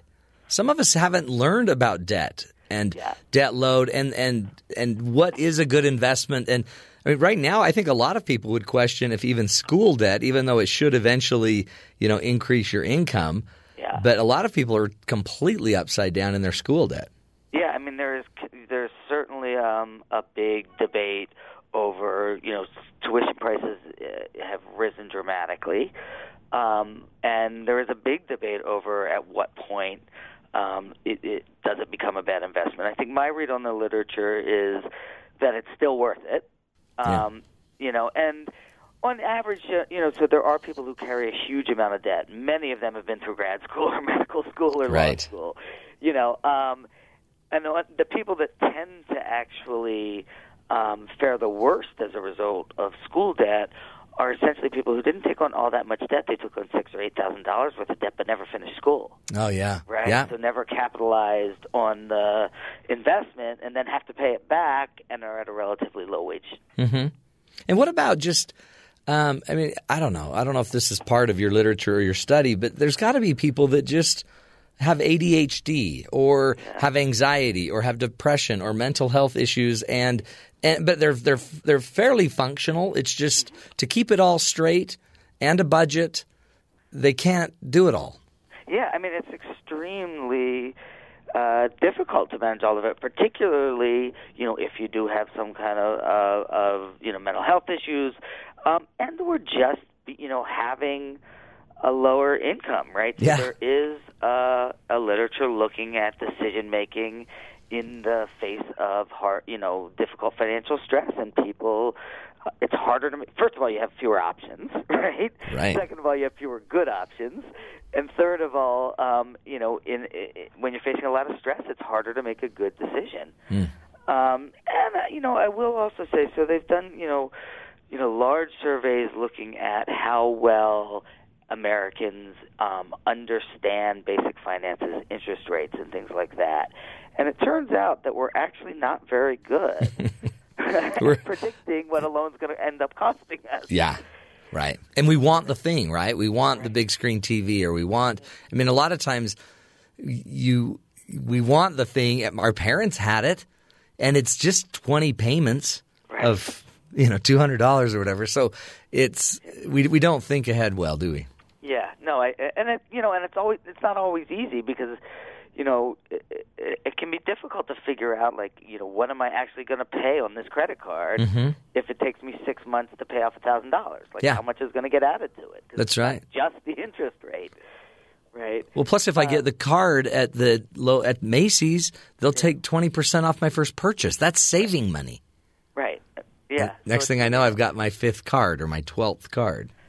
And then you get to a point where, you know, uh, so let's say you have a bunch of bills to pay and you know you can't afford to pay them all. It then becomes important to figure out what amounts of which ones do I Mhm. actually pay, Yeah. right, to reduce the the accumulation of more debt. Yeah. And that becomes difficult to figure out. And so I think some of these things um, are things that you know we should spend probably more time on in junior high and high school. You know, in addition to just you know math and things like actually more time on thinking about financial literacy, thinking about um, um, understanding interest rates and loans and how to um, uh, uh, you know use your money best. Yeah, real world math, Yeah. Real world finance. Um, what what do we do as parents, Lonnie? What would you suggest as a parent that we do to make sure that I, how open should we be? How Yeah. much of my debt load do I share? How much of my income do I share? Right. So I, you know, I don't have a good answer for the, um, you know, how much do you share? I mean, I think that that's probably, uh, uh, you know, so whether you tell your kids your income or not, a preference thing. I think what you want to avoid is having your kids get stressed out about your financial dis- situation if you can Yeah. right? Because I think most likely, and we haven't tested this yet, um, the mechanism that, that, that is linking, my guess is, behavior problem, child behavior problems to uh, parental unsecured debt is likely around stress, Yeah. right? Yeah. Um, and so what I what I think is, you know, kids will pick up on the stress anyway, but I think you don't, you certainly don't want them to feel burdened, you know, or overly burdened um, by you know by um, or or directly stressed by being too involved. Um, I also think you know there are um, you know there are financial literacy services out there and things like that. Like, and I think to the extent that that families can um, you know there are nonprofits that do this that can work with someone to think about how do I reduce this debt or make a plan to pay it off in you know the most um, efficient and least stressful way. I think that in and of itself should help to um, uh, reduce some of that stress and, and improve these links. So if you are a homeowner, right, you most likely are better off to take a home equity loan and pay off um, a credit card because you're essentially going to have set payments, a longer period of time, um, and a lower interest rate. Yeah, A- and and yeah, create that create that continuity that uh, that might I guess de-stress the family, and and I guess too make sure we're investing in the right. I guess right's a weird word, but investing in healthier investments that will either pay off or um, you know have have some financial benefit to you, like Yeah. getting a, an education. Yeah, and I mean, and just you know, it's it's easy to go. I have this credit card in my pocket. Oh, I'm going to spend hundred bucks on this, or I mean, I think that really thinking through, can you know, can I afford to pay this back? How long is it likely to to to um, uh, to take me, and is it necessary and worth Yeah. the long term investment? Well, and this So a lot of it's really just slowing down and, and trying to have more foresight if you have that you know opportunity. Yeah, that luxury. If you need food. Yeah. You know, you you you probably have to borrow even if, um, um, you know, or if you need housing. Right. Um, even if you are going to have a, a high rate. But this is a this is an interesting um, study as well because when you think of you know uh, behavioral problems in society, there is a connection to our debt, and and you've made that now, which which you know if we want to improve our communities and improve the, the need to not have to jail people and. I mean, it might there might be a correlation somewhere down the road to how we spend our money and, and, and create stress in our homes. Yeah, I mean, so uh, you know, I clearly think that public policy has a role to play, both in terms of um, you know standard even aside from debt, you know, standards of living and and material well-being, Yeah. right? That may may or may not lead to people taking on debt. And then there's another role of public policy, I think, around regulation, right? So, yeah. um, what kinds of ra- rates and fees are we going to um, condone or allow? I love it. And, uh, great. You've opened a, a wonderful discussion for us.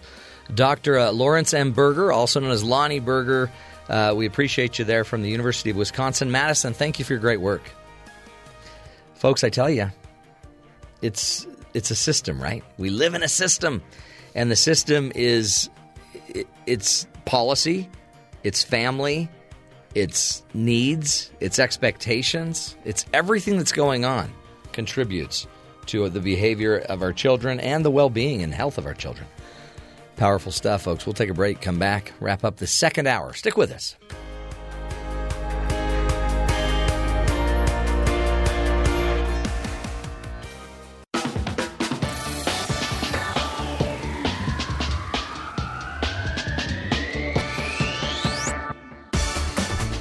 Welcome back, friends, to the Matt Townsend Show. Hey, uh, you know, you think about it, it's just easy to say, well, you know, if these people would just, uh, you know, save their money, they wouldn't get in this trouble and then they wouldn't have kids that have behavior problems.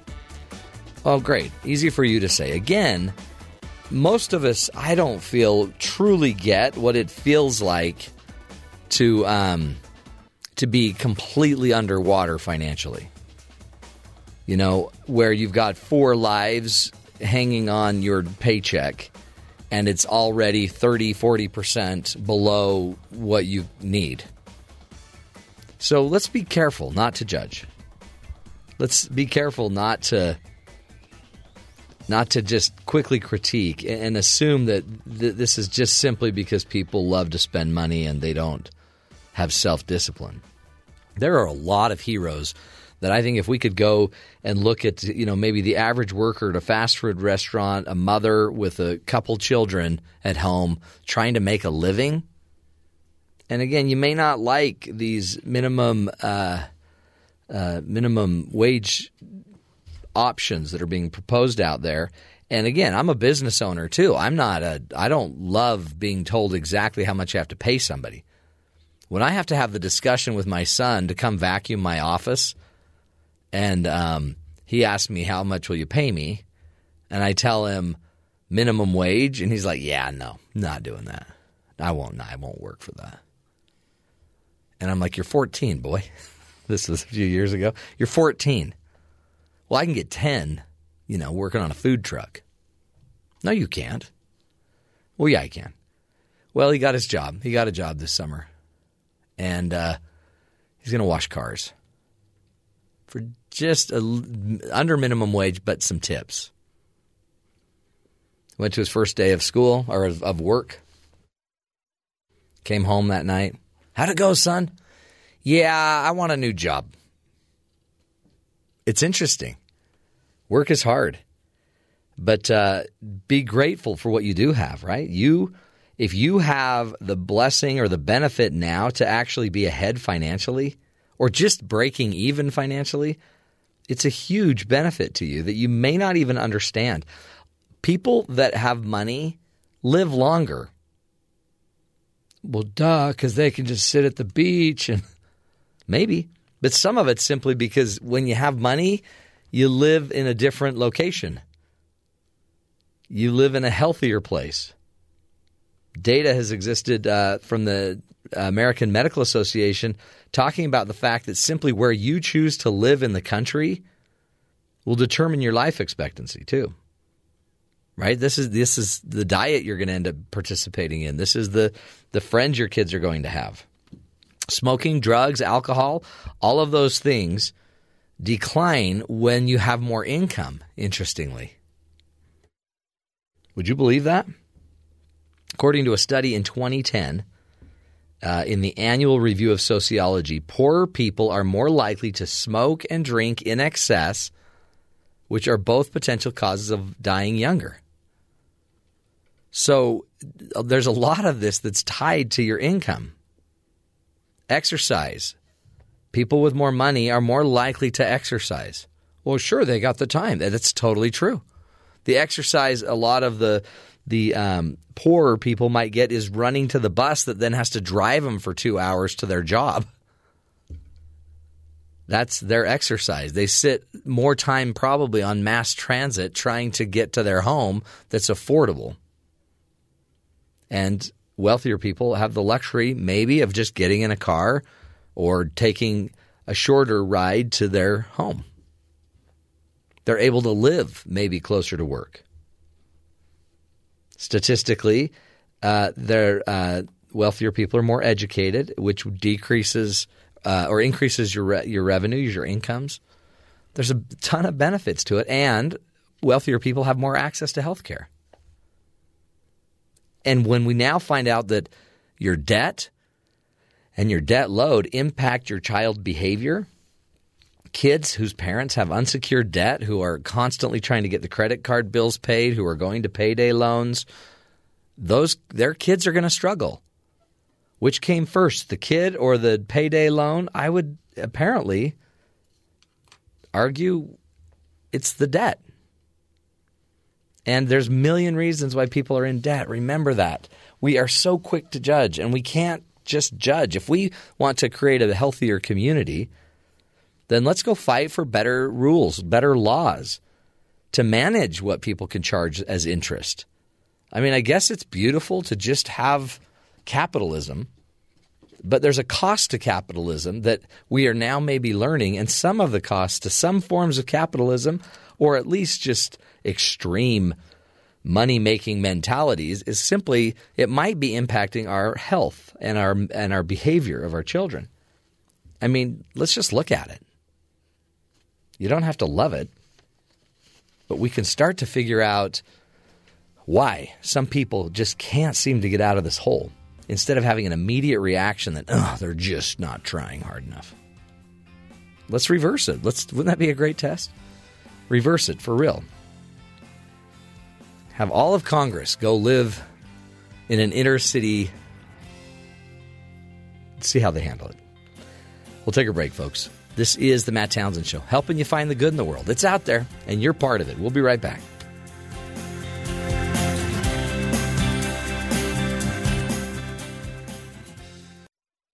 This is the Matt Townsend Show. Your guide on the side Follow Dr. Matt on Twitter. at Dr. Matt Show. Call the show at 1 855 Chat BYU. This is the Matt Townsend Show. Dr. Matt Townsend. Now. On BYU Radio. BYU Radio. Good morning, friends. Welcome to the Matt Townsend Show. Dr. Matt here, your life coach, your guide on the side. Welcome to the program. This is the show where uh, we give you uh, real solutions to real life problems, or made up ones. and we'll even make up a, a real uh, a real life problem. Some of the problems we talk about are definitely made up. One in 20 are correct, or 5%. You keep bringing that number up. But according to the accounting firm of Shaline, Marquis, and Smith, Hmm. 95%, 97% wow. of our stories are accurate and edifying. Well, I think the inaccuracies, they, they give us better ratings anyways, so I, it's good. I'm not saying it's bad. I'm just. Yeah. Got to put our 5% in. Well, I appreciate that disclaimer. Man. You know, Garrett didn't put in a disclaimer yesterday. No, he was just, board operating. Yeah, he just kind of went along with it. So he just goes along with it. Yeah, just a lot more quiet too. Isn't we'll, we'll take that under the assessment we're, Yeah. we're conducting. He doesn't just jump right in. Hey, uh, we've got a great show for you. Are you going to jump right in, Ben? You're moving the mic. No, no. Okay. Um, we're going to be talking with Rod Gustafson about the movies coming out. Jungle Book coming out, which looks great, honestly. We'll, we'll find out about that. Um, Barbershop, the next cut. Great. Apparently, it's getting good reviews also. Who doesn't love a movie about a haircut? Absolutely. And um, we'll get to that. We'll also be doing a Meet the Producer segment with our uh, producers, uh, Kaylee and Liz. Liz is actually moving on. Liz, is, Liz has found a greener pasture. She's graduating. Yes. And she's moving on. So we're going to do a little exit interview with her. Make sure we've learned. They wanted to talk about endings because it's like a pivotal time in everybody's life. So they're going to teach us a little bit about the power of of ending something, Hmm. and then I'm going to educate them. I'm just gonna, not educate. I'm going to inform them. Give them some life tips. Give them, give them some life tips, a little life coaching as we kick them out the door. Actually, only one of them we're kicking. We we kick the other one all the time, but we're kicking Liz out the door, metaphorically. Metaphorically speaking. And uh, we'll get to that, and then we'll of course visit our good buddies from BYU Sports Nation, find out what's going to be coming up on their show at the top of the hour. But first, let's get to the headlines with Joe Carson. Joe, what's going on around the rest of the country? After Thursday night's heated CNN debate in Brooklyn, Bernie Sanders traveled to Rome to attend a conference on the world economy and social justice at the Vatican. The Vermont senator will arrive midday in Rome today with his wife, Jane, all four of his children, and four grandchildren. The international jaunt, which was organized and paid for by Sanders' campaign, comes just days before his home state of New York's Democratic primary. Sanders is expected to speak at the conference at around 4 p.m. local time before returning to campaign in New York City on Saturday. Sanders will not get a meeting with the Pope. Donald Trump has called the Bible his favorite book of all time, claiming nothing can beat it, not even The Art of the Deal, which is obviously high praise coming from him. But when pressed on a radio show Thursday to cite a favorite Bible verse or Bible story that has informed his thinking or his character throughout life, Trump didn't mess around and went straight for the Old Testament. Look, an eye for an eye. You can't you can almost say that. That's not particularly a nice thing, Trump answered, apparently referencing Exodus 21:23. Microsoft filed a lawsuit against the United States government Wednesday for the ability to inform customers whenever federal agents are looking through their emails. The company argues that by preventing Microsoft from notifying customers about requests for private documents, the government is encroaching on the Fourth Amendment, which grants citizens the right to know if their property has been searched or seized. Thousands of low wage workers marched in New York, Los Angeles, and other United States cities on Thursday calling for minimum pay of $15 an hour in a cause that has scored major legis- legislative victories in California and New York State in recent weeks. The union backed Fight for 15 campaign has expanded since its inception in 2012 from a movement mostly centered on the fast food industry to encompass other low wage sectors such as home health care, retail outlets, and hospitals. Back to you, Dr. Townsend. Thank you, Joseph. Joseph Carson. Uh, interesting, interesting news, folks. Um, it is Jackie Robinson Day. You got to celebrate this. April fifteenth, nineteen forty-seven. It's where they broke the they broke the barrier. They broke the barrier with Jackie. Uh, by the way, Jack Roosevelt. I didn't know his name was Jack Roosevelt. Jackie Robinson in was born in 1931, died um, uh, in 1919, died in 1972. Did you see the movie 42? Yes. The guy that plays Jackie Robinson is a guy named Chadwick Boseman. Mm. Great actor. Great actor. See, today, because it's Friday, we, we talk, we're going to talk about movies, and that's why you wanted to bring up the great actor Do you who know what his Jackie next project is? Robinson. Um, wha- uh, Del Murphy. No. What? He's going to be Black Panther in the Captain America movie. Great. Just saying. That sounds exciting. I saw a clip yesterday. He looks awesome. Uh, also, something that you have not been able to stop talking about, Terry, uh, was is the Avatar. The the four I, I, other I, I movies. mentioned that once and kind of dismissed it. You can't I stop talking about it. You make a movie in 2009. It makes tons of money. And then you don't make an, another sequel. The sequel doesn't come out till 2018. Well, you gotta you gotta write. It takes time to write. Mm, no, there's something else going on here. Yeah, I think it's Jimmy James Cameron needs some money. I think he made 207 billion for a company, and he's just been able to string them along because he can do whatever he wants. Yeah. He made 207 billion dollars. Billion or million? Billion. Avatar made 2.7. Oh, sorry, two point seven billion dollars. Avatar made 2.7 billion. It's the highest grossing movie of all time. That's gross. Ing. It's high grossing. That is really that's a lot of money. But Cameron had a cut of that, right? Whatever the cut was, yeah. It was a good cut. It better have been. Hey, um, he's also the guy that takes his little submarine and goes and starts exploring the bottoms of the ocean Sure. and doing all that kind of stuff That's too. right. So Well, by the way, do you think that he was the guy that discovered uh, the Loch Ness monster? no, but I know there was some developments this week. They found they found what they thought was the Loch Ness monster at the bottom of. But it ended up being what? It ended up being a movie prop from a movie they shot about the Loch Ness monster. Ah. They just left it in the bottom of the lake. yeah, from the 1970s. It was you- down there, there. was a video last week in the Thames River Mm. through London. Yeah. There was something in the river. What? Someone moved their phone kind of in a in a sweeping way across the river as they're shooting out a And they window. found something. There was something like a hump or something came out of the water. And Do you know what it was? They have no idea. I'll tell you, and I'm not making a joke here. Yeah. Uh, ISIS infiltrators. They don't have submarines. No, it's just a bunch of people floating down the river. They're just swimming. Just swimming in the Thames. Who wouldn't? Hey, we're going to play a game right now. Uh, the game is called Take a Wild Guess because today is Take a Wild Guess Day. Right. So, Ben, I'm going to give you a chance to win many, many, many daughter dollars. Daughters? What? Many daughters. What the crap? We Whoa. need you to send in your daughters for Ben. What kind of show is this? Go ahead. Okay, it's Take a Wild Guess Day. So, um, this is incredible. There is an egg shaped. Uh, there's there, there's something that looks like a big egg, about maybe a foot wide, crystallized egg that is apparently has been. Um, they they've basically they had to figure out what is this hardened kind of rock, and they found out that it is whale vomit, like a big egg of whale vomit. Apparently, Okay. when they throw up, they throw up solids, or apparently it crystallized into a solid or whatever. Okay, what's it going for? What is the going rate for a crystallized, about foot long, foot tall egg of whale vomit? $1.8 million. No. What kind of whale do you think this is? Uh, not even close. Why don't you go a little lower on that one?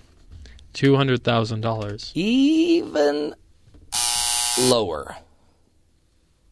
$10. Higher. Faster. Um, $199,000. Just say 70000 please. $70,000. $70,000 is the right answer. 70 grand is the going rate. Now, the more important question than how much is it worth would be obviously why? Why? Why? Whale vomit. Why? You can't answer it, can you? No reason. Just a collector that, that loves whales. In fact, I'm pretty sure Kaylee would be bidding on this if her father was here. We, um, just a little inside joke. We're going to um, have to cover a few other stories here. One story. Whale, whale vomit is used in perfume making.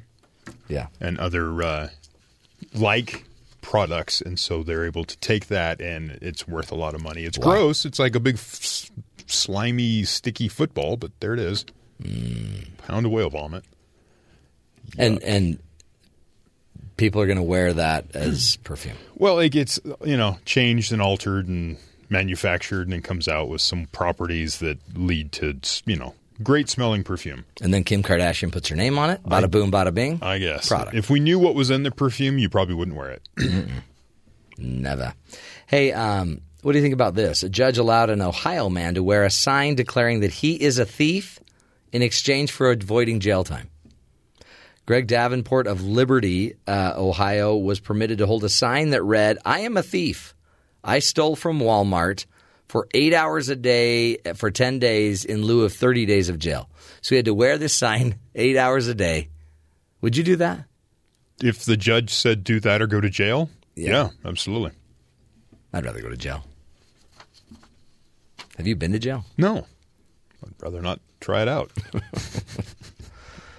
You don't want to go there. No, but I'm I, I, I this this is kind of a trend. There's some judges around. I think Ohio had several of them. It just they Public This might be the same guy. They publicly shame a person who does a petty crime. He was trying to carry a 52 inch television out of the store. I paid for this. I'd get the receipt, but it's in my pocket and it's kind of heavy. Yeah, so- you know, I don't want to put this thing down unless you want to get the receipt out of my pocket. I'm just going to carry it out. Uh, yeah, I mean, I guess I guess that's good. It's public shaming. I guess uh, does It- that it's- count as my? I mean, you know, It's either that or you put the guy in jail. Well, it'll cost you money. Yeah. So do it this way, and you just make sure the guy doesn't. It's not that big. It, it doesn't cost as much, I imagine, as Well, is if we're going to housing shame somebody. wouldn't it be more fun to do it another way? I don't know. Does that count as cruel and unusual punishment? There was a woman that took a taxi, didn't pay for it, so they had her walk the distance that she rode in the taxi, which was 30 miles or something, and that was her punishment. she walked down the side of the road for 30 miles. This is great. I mean, I guess it doesn't mean we just make it up now. I guess. Well, you're a judge. Well, I mean, you know Who's what? tell you no? At least you're not losing a finger. Right. I mean, he could lose a finger in another country. He could. How many Or fingers hand. do you lose for stealing a television? Not sure. I think it should I think it's be a two. It's a finger for every thirty inches. Oh, is it? Oh, yeah. So Mhm. 52 inches. Darn it. It's like one and a half. Ooh. It's the half finger that I'd most miss. Yeah, because you almost have a finger. Do you remember uh, Governor Scott Walker? Yes. Wisconsin. Wisconsin. He ran for president for about a minute and a half. Yeah. And then he, he was one of the first ones to get out. Right. And everyone, he was the But one. He, that- he was one that was leading the polls initially. Like he was supposed to be the bright hope. Yeah. To help the Republican Party, but it didn't work. So Wisconsin Governor Scott Walker, once considered a leading candidate for the Republican presidential nomination, but he ended back in September. Seven months later, he's still fundraising in an attempt to pay off his campaign debt. Oh, wow. In an email sent to supporters this week, Walker maintained that he ran a thrifty campaign despite spending about $90,000 a day. Oh. Uh, in exchange for donations, he's offered to send supporters a t shirt in a random size and color thanks to limited resources, which can be used for, as it says, quote, crafty things if it doesn't fit. They'll send you a random size. Look, here's the deal. We need money. And we're going to send you a t shirt. May fit, may not. If it doesn't, use it to clean up your oil spill in the garage. Wash your car with it. It's great. It's a great t shirt. That is desperate. It is. I mean, that's the thing. You ran, you're done, you're a has been. Now you got to pay off your debt. They spent so much money in that campaign. Man. Well, last hour we learned that debt creates behavior problems. It does. So this is why we got to get money out of politics, or you're going to end up buying stupid shirts that don't even fit your family. But you could use them for crafty things. See, the neat thing about my family is he could send me a shirt in any size. I'd have somebody that it would fit.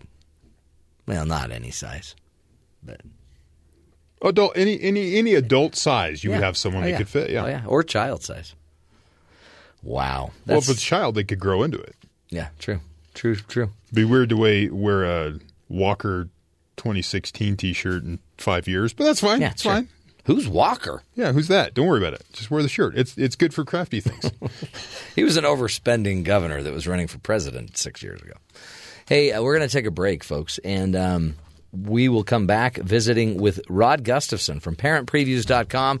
We're going to do a quick uh, review of a couple of movies that are coming out this weekend. Stick with us.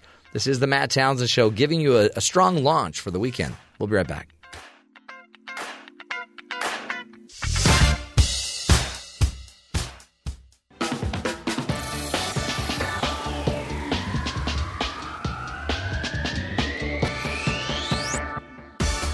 Welcome back, everybody, to the Matt Townsend Show.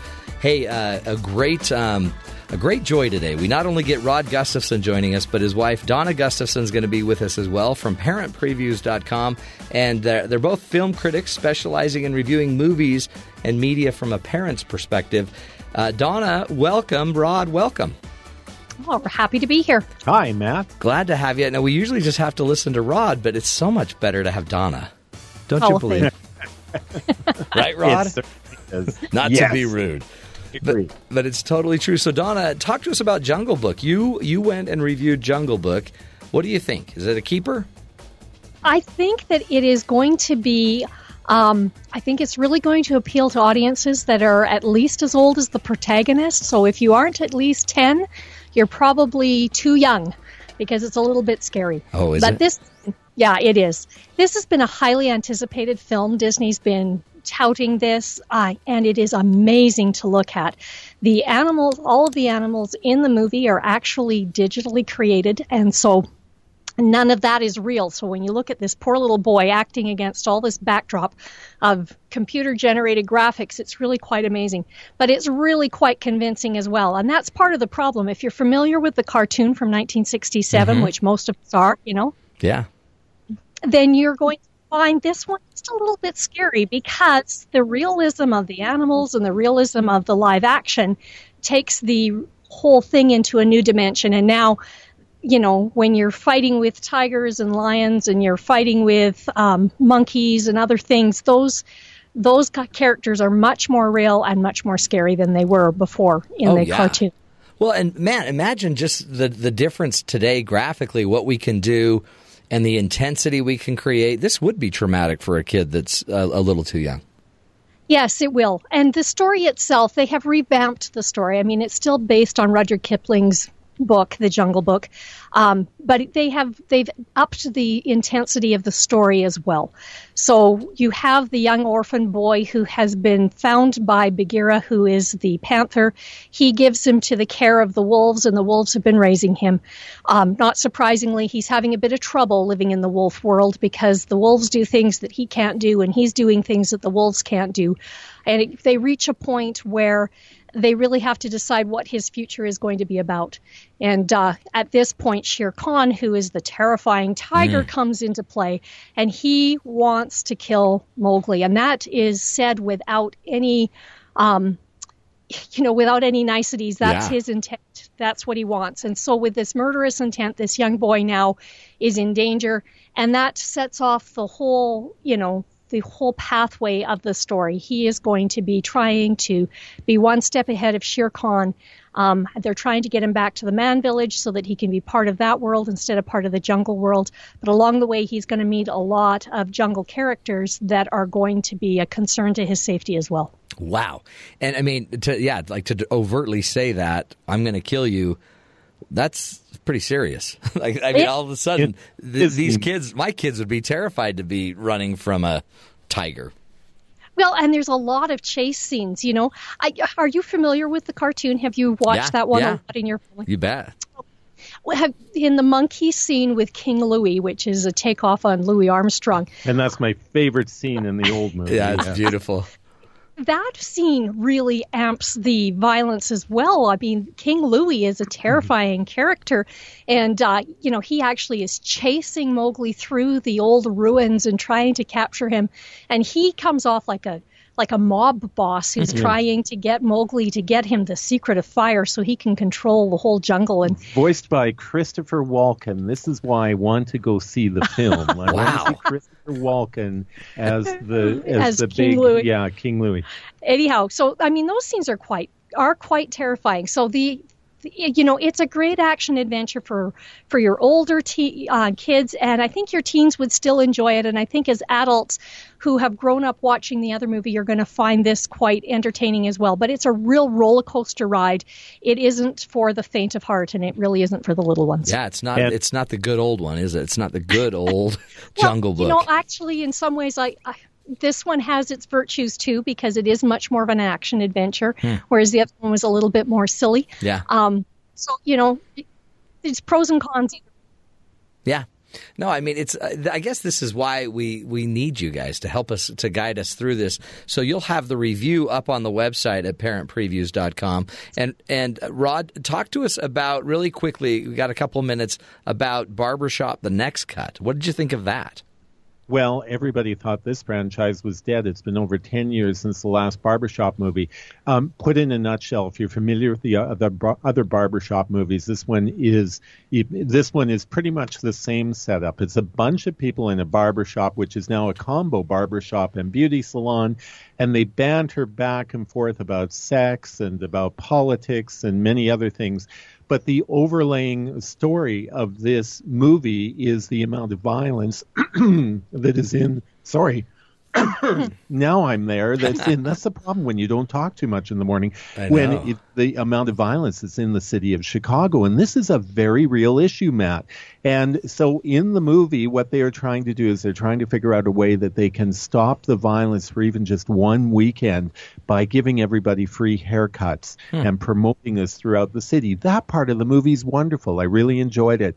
The part that let me down was just the amount of profanity profanities, the amount of sexual dialogue and whatnot that is happening in this film. And which is too bad because I think that that is really going to dissuade a lot of parents from wanting to share this movie with their kids, even though it's got some good positive messages. It's just tough integrating this real this real world crime problem that's going on in Chicago with comedy. The two of them just really don't fit together. And by the way, I, I screened the movie on Wednesday night, started writing the review yesterday, and I looked up, I thought, are they overdoing this violence thing?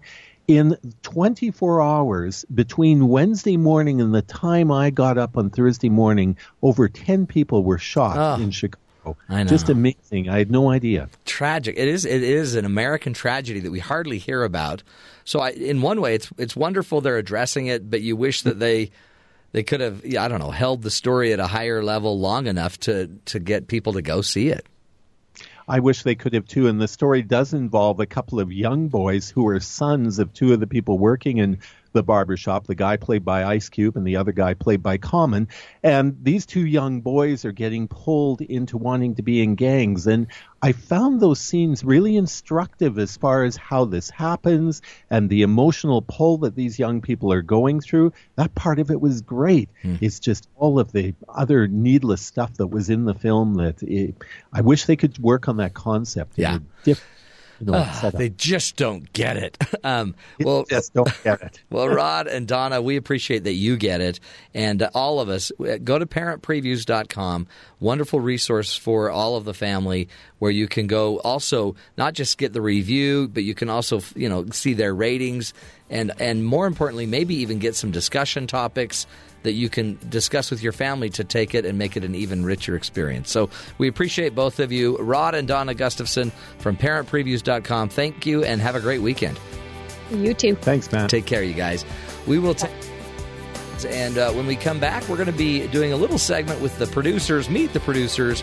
Kaylee and Liz will be joining us. This is will be Liz's last. Uh, Liz Miller is one of our producers. It's her last week, so we're going to be talking about endings and uh, you know sometimes the importance of a of an ending. Also, it'll be Liz's exit interview. Stick with us, folks. This is the Matt Townsend Show.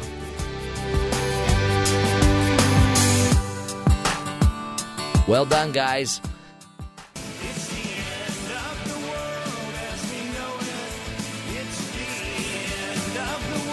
Welcome back, everybody, to the Matt Townsend Show. It is, ah, sadly, the end of the world as we know it.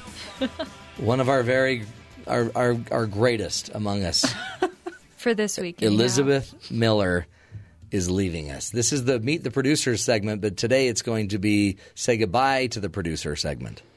Yep. Also joining us is uh, Koala Danes, uh, one of the most popular uh, bears in known to man. Koala Danes. Koala, thanks for being here. Liz, thanks for working with us. Thank you. We're going to miss you. You are incredible. Nobody could book guests like Elizabeth Miller. Except for the rest of the team, I guess. But thank No, you. hands down. I think per pound, you did more guest booking than any other competitor in the ring. I mean, I lost a few pounds maybe in between. But you did. You're great. This is so. This you. is sad. So you're moving on to some greater opportunity, greater yeah, than the Townsend. hopefully. Um, well, grad school. Yeah. Yeah. Uh, Just having been to grad school, uh, not better than the Matt Not not better. well, then I have a dark and dreary future This ahead is of as me. good You as really life do. gets, I okay. think. But when you're done, I know now. come on back. Just All come on back. We're not going anywhere. Koala will. No, I told you I'm going to work on the Matt Townsend show forever. I'm never leaving you. Yeah, well, we'll see what HR has to say about that. what um the ending? I don't like the idea of the, the topic you gave me of this segment is endings. Well, It um, seems sad. Yeah, with Liz leaving, we just thought a lot about how throughout our lives we go through a lot of endings. A lot of things are over. Mhm. And we started making a list of all the things that are ending in our life. And sometimes they are good. And Yeah. a lot of times they're just really sad. Well, like koala, how many times have you ended a relationship and come in and talk to me about it? or or, an, or, or How a did relationship you know that ended? was on the list? Because it's I like know one you. of the third ones. it's constant. That's true. Life is about endings, right? Yeah. Things are going to end or Mhm. die. Sometimes they die. Like you. On here is the end of Matt's life. Yeah. Whoa, whoa, whoa, whoa, whoa, whoa, whoa. What do you mean by that? Because my, my life's not going to end for a while. Right, but we just, you know, we compiled a list and we wanted to be Scouts complete motto, and be thorough prepared. and Okay, okay. So what else is on the list? I mean, I guess it's the end of all of our lives eventually, right? yeah. So why, Uh, why is my name the only name on the list? Because it's most important ending. Because talent. That's when talent Yeah, ends. that's when Once the talent's ended, There- we don't have a job. right, there's no more. That okay, I get it. Now it makes sense. Yeah, Yeah. talent. Um, so some of the more happy ones we have on the list is it's the end of winter, which Oh. for me means the end of pants, and I can wear shorts again, which is my favorite thing. Yeah. Those are good days. yeah, so the end I of miss winter. the old days of pants. Those were good times. Uh, what else? We've got um, the end of you said relationships, the end of a job, Liz. Yeah. Um, the end of a Netflix show you've been binge watching. That one's hard. I don't like That's that. That's a rough ending. one. That's a bad Yeah. because then then You go like. through withdrawals and you're hurt and you're sad and you do. Yeah. but then don't you worry? Like, do I start a new one? Right. But Or will it I- be as good? And will it be as good? Yeah. Yeah, and you like do you open yourself up to feel that way about people again? Because I get hard. really attached to those people in the shows. Hold on, really, Very, probably more so than real people. Keisha? You've got to work on that. That's Probably. not healthy. I'll start coming into your office more. Actually, you're fine. Just do what you got to do. Grin and bear it. Um, we have some things like the end of your shampoo bottle, Mm-hmm. the end of your deodorant, and you've only done one arm. Don't you hate it it- when you're at the end of the uh, deodorant and you just do one wipe and then like the little head thing flips off across the yeah, mouth? yeah. It's I like peace that. out, world.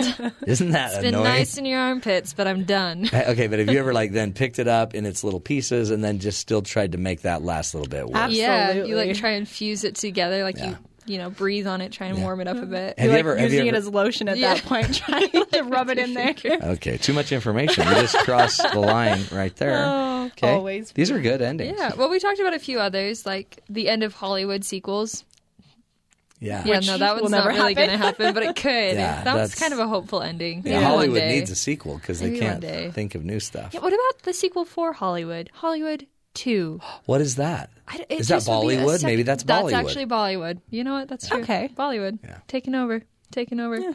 Um, let's see. Netflix, really? Netflix. That's true. That's true. They're really doing quite well. They've taken a lot of revenue. See, so maybe things don't end. Many believe that the energy just goes into something It else. just transfers other places. There you go. I can take that. yeah. Yeah, I, I don't can do that. believe in reincarnation myself, but I do with Hollywood. that that's the it should happen. It should happen. Totally. No, so we were looking for like just some advice on how to deal with these endings of, you know, school, a semester, relationship, that you know sleeve of Oreos that you finally Mm. finished, and you still have that milk that And you kind of don't want to drink. Yeah. the most important one is Liz and I are ending our friendship. With Yeah. the after the completion of this segment, we will no longer be friends. Why? Why are you ending a friendship? You guys Kind can. of like a out kinda- of sight, out of mind. we have to. It's- yeah. well, you don't she's have leaving. to. Well, you guys have heard of texting. Oh, I'm not a huge texter. Liz is terrible at texting. really I'm am. great at it. Yeah, Emails? Have you heard of emailing? Um, yeah, I've heard of that. I'm also great at that. Oh, Phone we could- calls? Maybe It's mostly Liz. It's not me, to be Yeah, honest. So It is my so problem. Liz is ending the relationship. It is me. Yeah. Um, just like every other relationship, I don't want it to end, but they do. Yeah. No, I've noticed that. There are some of them that should. I've, I totally noticed that. Oh, so, my so, life is so sad. Liz, is that why you could go to grad school here at BYU? It's a it's a university. You could get your graduate degree here, but you really want to move on. I, I do. I, I need to move on. Also, they don't necessarily have my program that I'm interested in here. So Is- don't they? Is it No, kinetic really. here? Is it kinetic? Is she the one that's bothering you? Um, I didn't want to say anything, especially not live on air. But um, She- she I just I don't know if she really supported the pigs for our uh, little drizzles hot chocolate cafe. I feel like she was Yeah. secretly going to eat them You, all. you guys presented. I don't eat meat.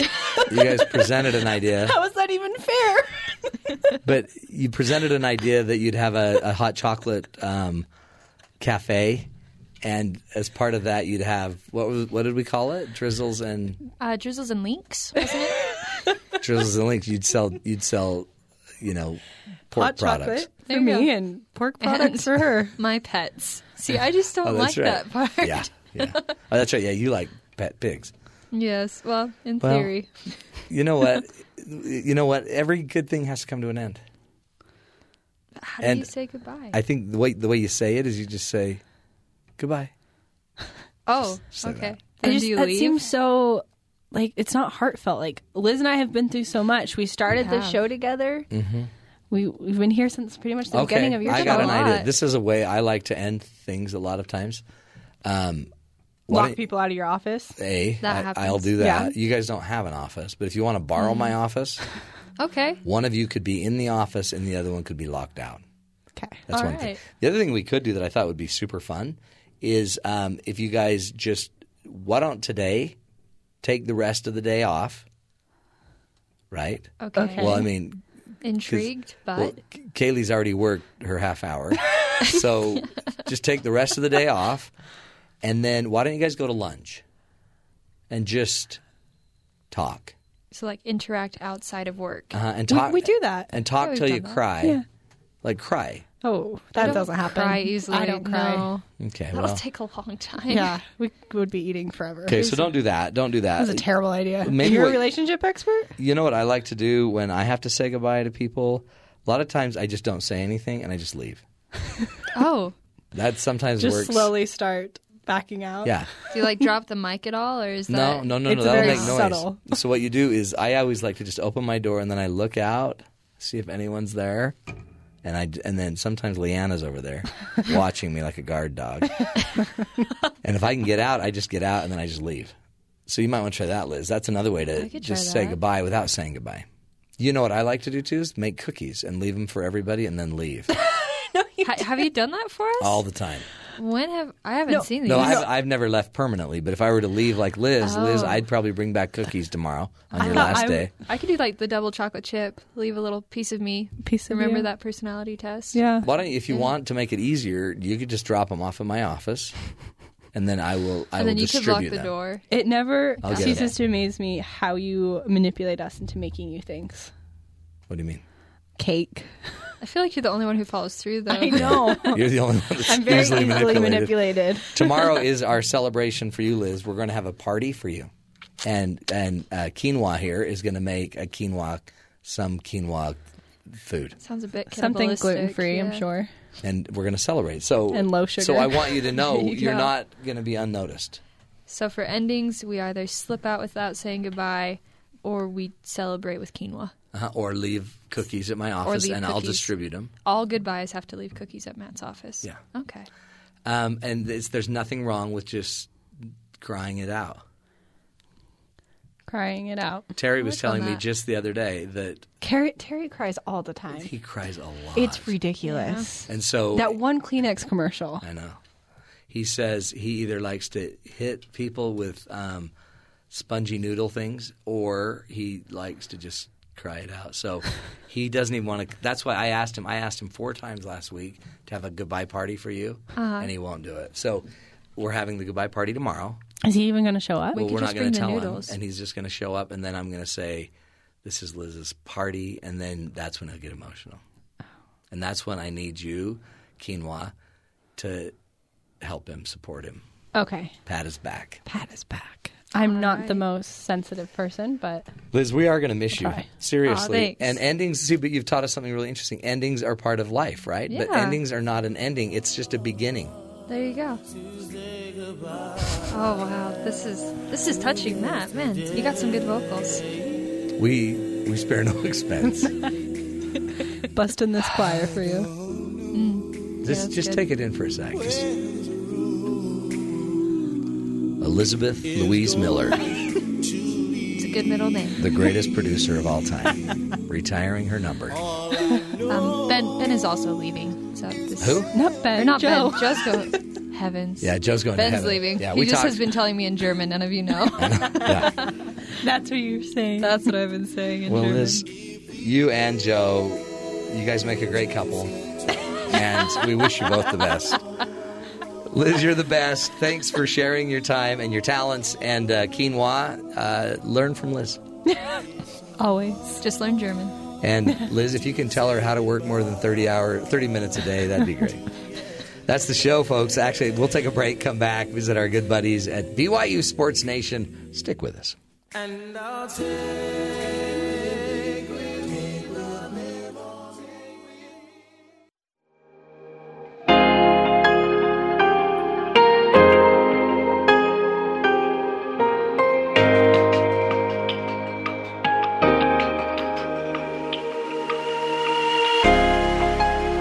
Welcome back, everybody, to the Matt Townsend Show. A little calmer music as we throw it down to our good buddies there at BYU Sports Nation.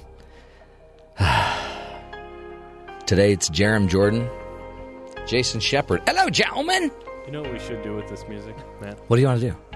We should read D- Deep Thoughts by Jack Handey. Deep Thoughts by Jack Handey. kind of feeling like maybe I should walk down the beach like slow mo. Yeah.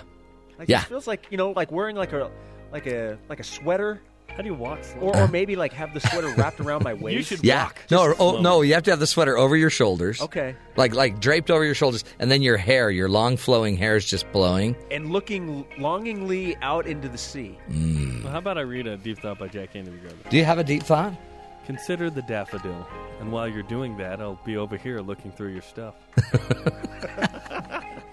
See, Deep Thoughts by Jarom Jordan. Hey guys, uh, what happened last night to BYU baseball?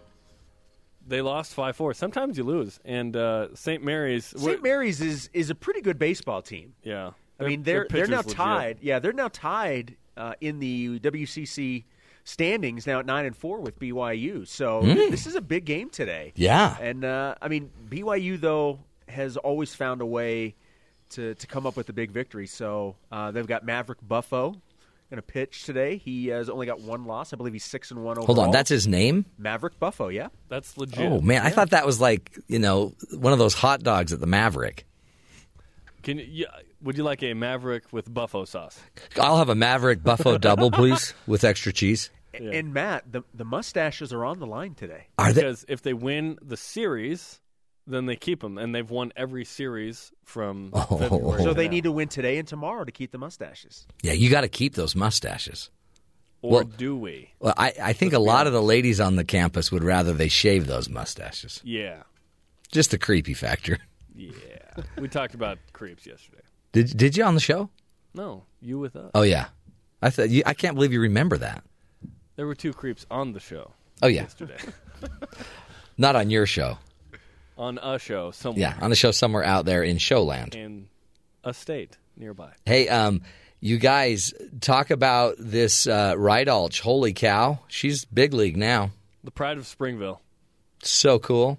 Yeah, it's, uh, 26th pick. Uh, what was the second or third pick of the third round? So Seattle Storm, apparently presented by the X Men or something. Yeah. X Men Apocalypse, May 26th. now I think they actually had the first pick overall. So I, I guess record wise, they were the worst team in the league last year. It's usually how that works. so maybe she'll get some uh, maybe playing she, time. Yeah, maybe she'll get some playing time. She's That's a good cool. Player. Like she was built to play professional basketball. She's really, really good. So it's going to be fun to see her there. Jennifer Hamson will also be with the LA Sparks.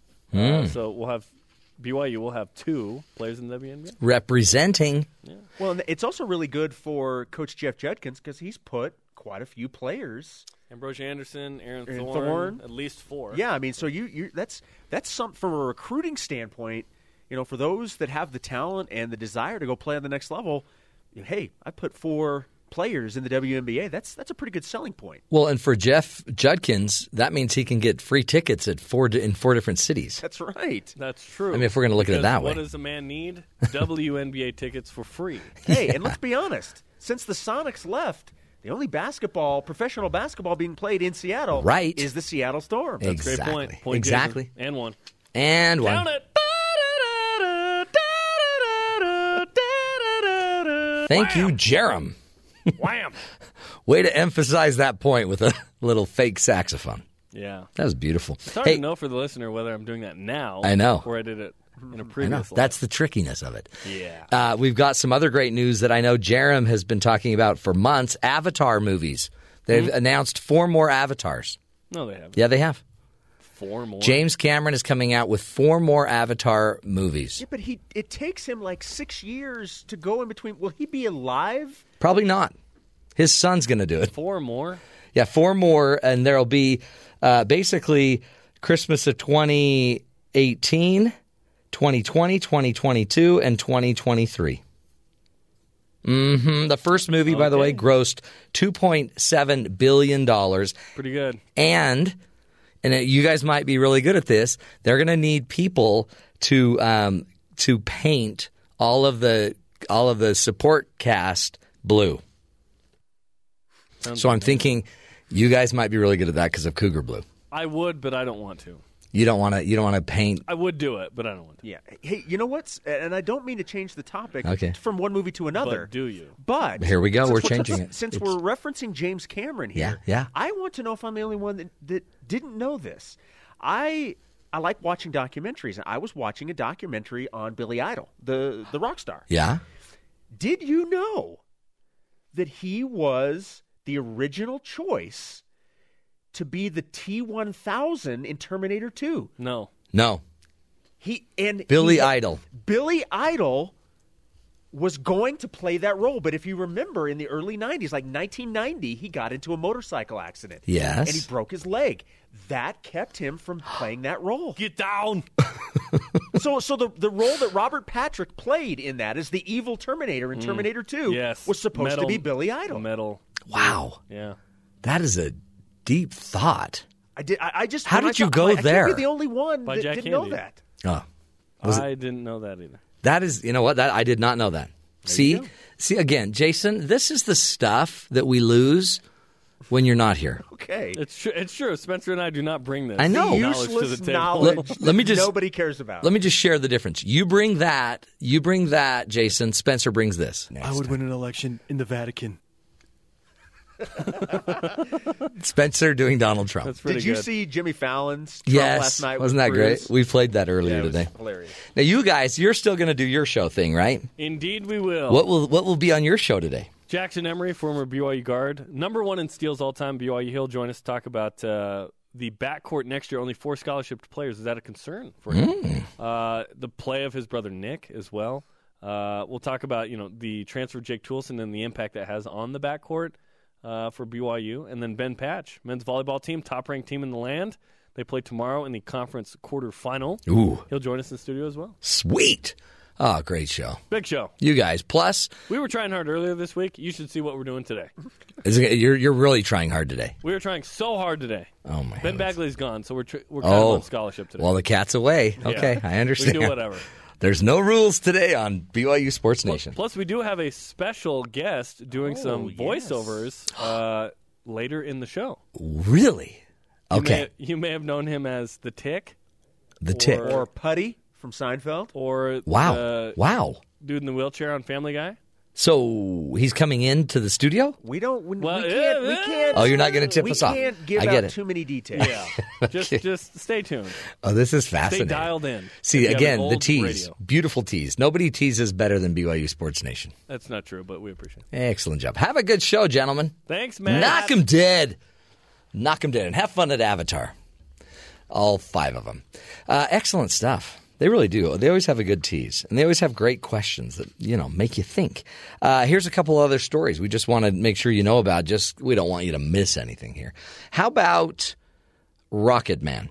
There's a guy named Mad Mike Hughes, a stunt lover from Los Angeles, and he is planning to attempt the longest and possibly the most dangerous rocket jump in history.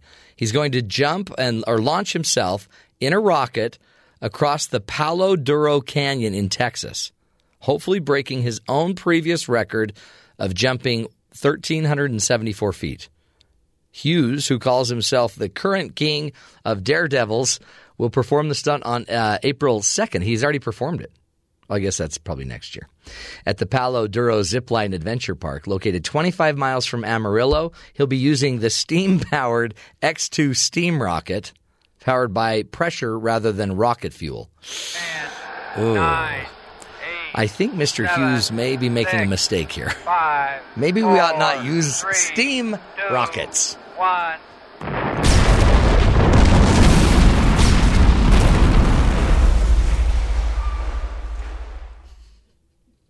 Hmm. That didn't sound very good. Hopefully, we're not foreshadowing something for this poor guy. The tank is going to build up sufficient pressure, then he's going to be launched off a steel ramp, and hopefully, I don't know how you land this thing. I guess a parachute. Woo! Well, good luck to you, Mr. Hughes. Hopefully, you don't end up like the other Hughes that just disappeared one day. Uh, here's another uh, hero story for you. As you know, we love to end the show talking about the heroes of the world And this hero is named Joseph Spencer. He says he just happened to be in the right place at the right time when he was flagged down by neighbors about a house fire. Now, Joseph is a DirecTV employee. Now, listen to what happened. He's credited with saving a disabled veteran's life. He said, I broke the window out there and yelled inside and saw a little bit of fire, a bit of stuff smoldering, but uh, it was smoky in there. And he yelled out again, and I heard someone yelling, I'm dying, I'm dying, said Spencer. So Spencer, you know, broke into the house, flagged down, he and uh, they got in the house. He said, I got on my hands and knees and I crawled and located him inside there and grabbed him and said, We have to go. And I, uh, the guy said, "Well, I have no legs," and he, this man ended up pulling him out. Spencer pulled him out, and uh, out of the house, crawled out the window, and and saved the man's life. Just an employee out there doing his job. The victim is a double amputee Army veteran who most likely wouldn't have made it out alive if it wasn't for a neighbor and Spencer. I took a second when I broke the window out to assess the situation and to understand what exactly I needed to do to get this guy out. I remembered to stay low and crawl on the floor, he said. Humble as ever. Joseph says he's happy he could help, and thankfully the story has this happy ending. There wasn't any time to be scared or to second guess what I was going to do. I just came up with a plan and executed the plan. Mesa Fire confirms that the victim is recovering tonight, but he says that it's all the information they can give because the fire is still under investigation. But Joseph Spencer, you're the hero of the day. And uh, again, any one of us could be a hero. You this weekend are going to have a chance to be a hero, and it might just be a hero at home, maybe listening to your kids, uh, being patient with your family, apologizing for a mistake you've made, just being a nice person at the store. We all can be heroes. That's why we do this show is to help you see the good in the world. And for heaven's sakes, you got to know, folks, there's a lot of good in the world, and you are that good. That's one of the reasons we do the show too, is to help you recognize that uh, if we all just pick up our game a bit, we all change the world. That's the show. We'll be uh, taking the weekend off until Monday. Take care of each other. We'll have a we'll uh, have another show on Monday. Until then, be good.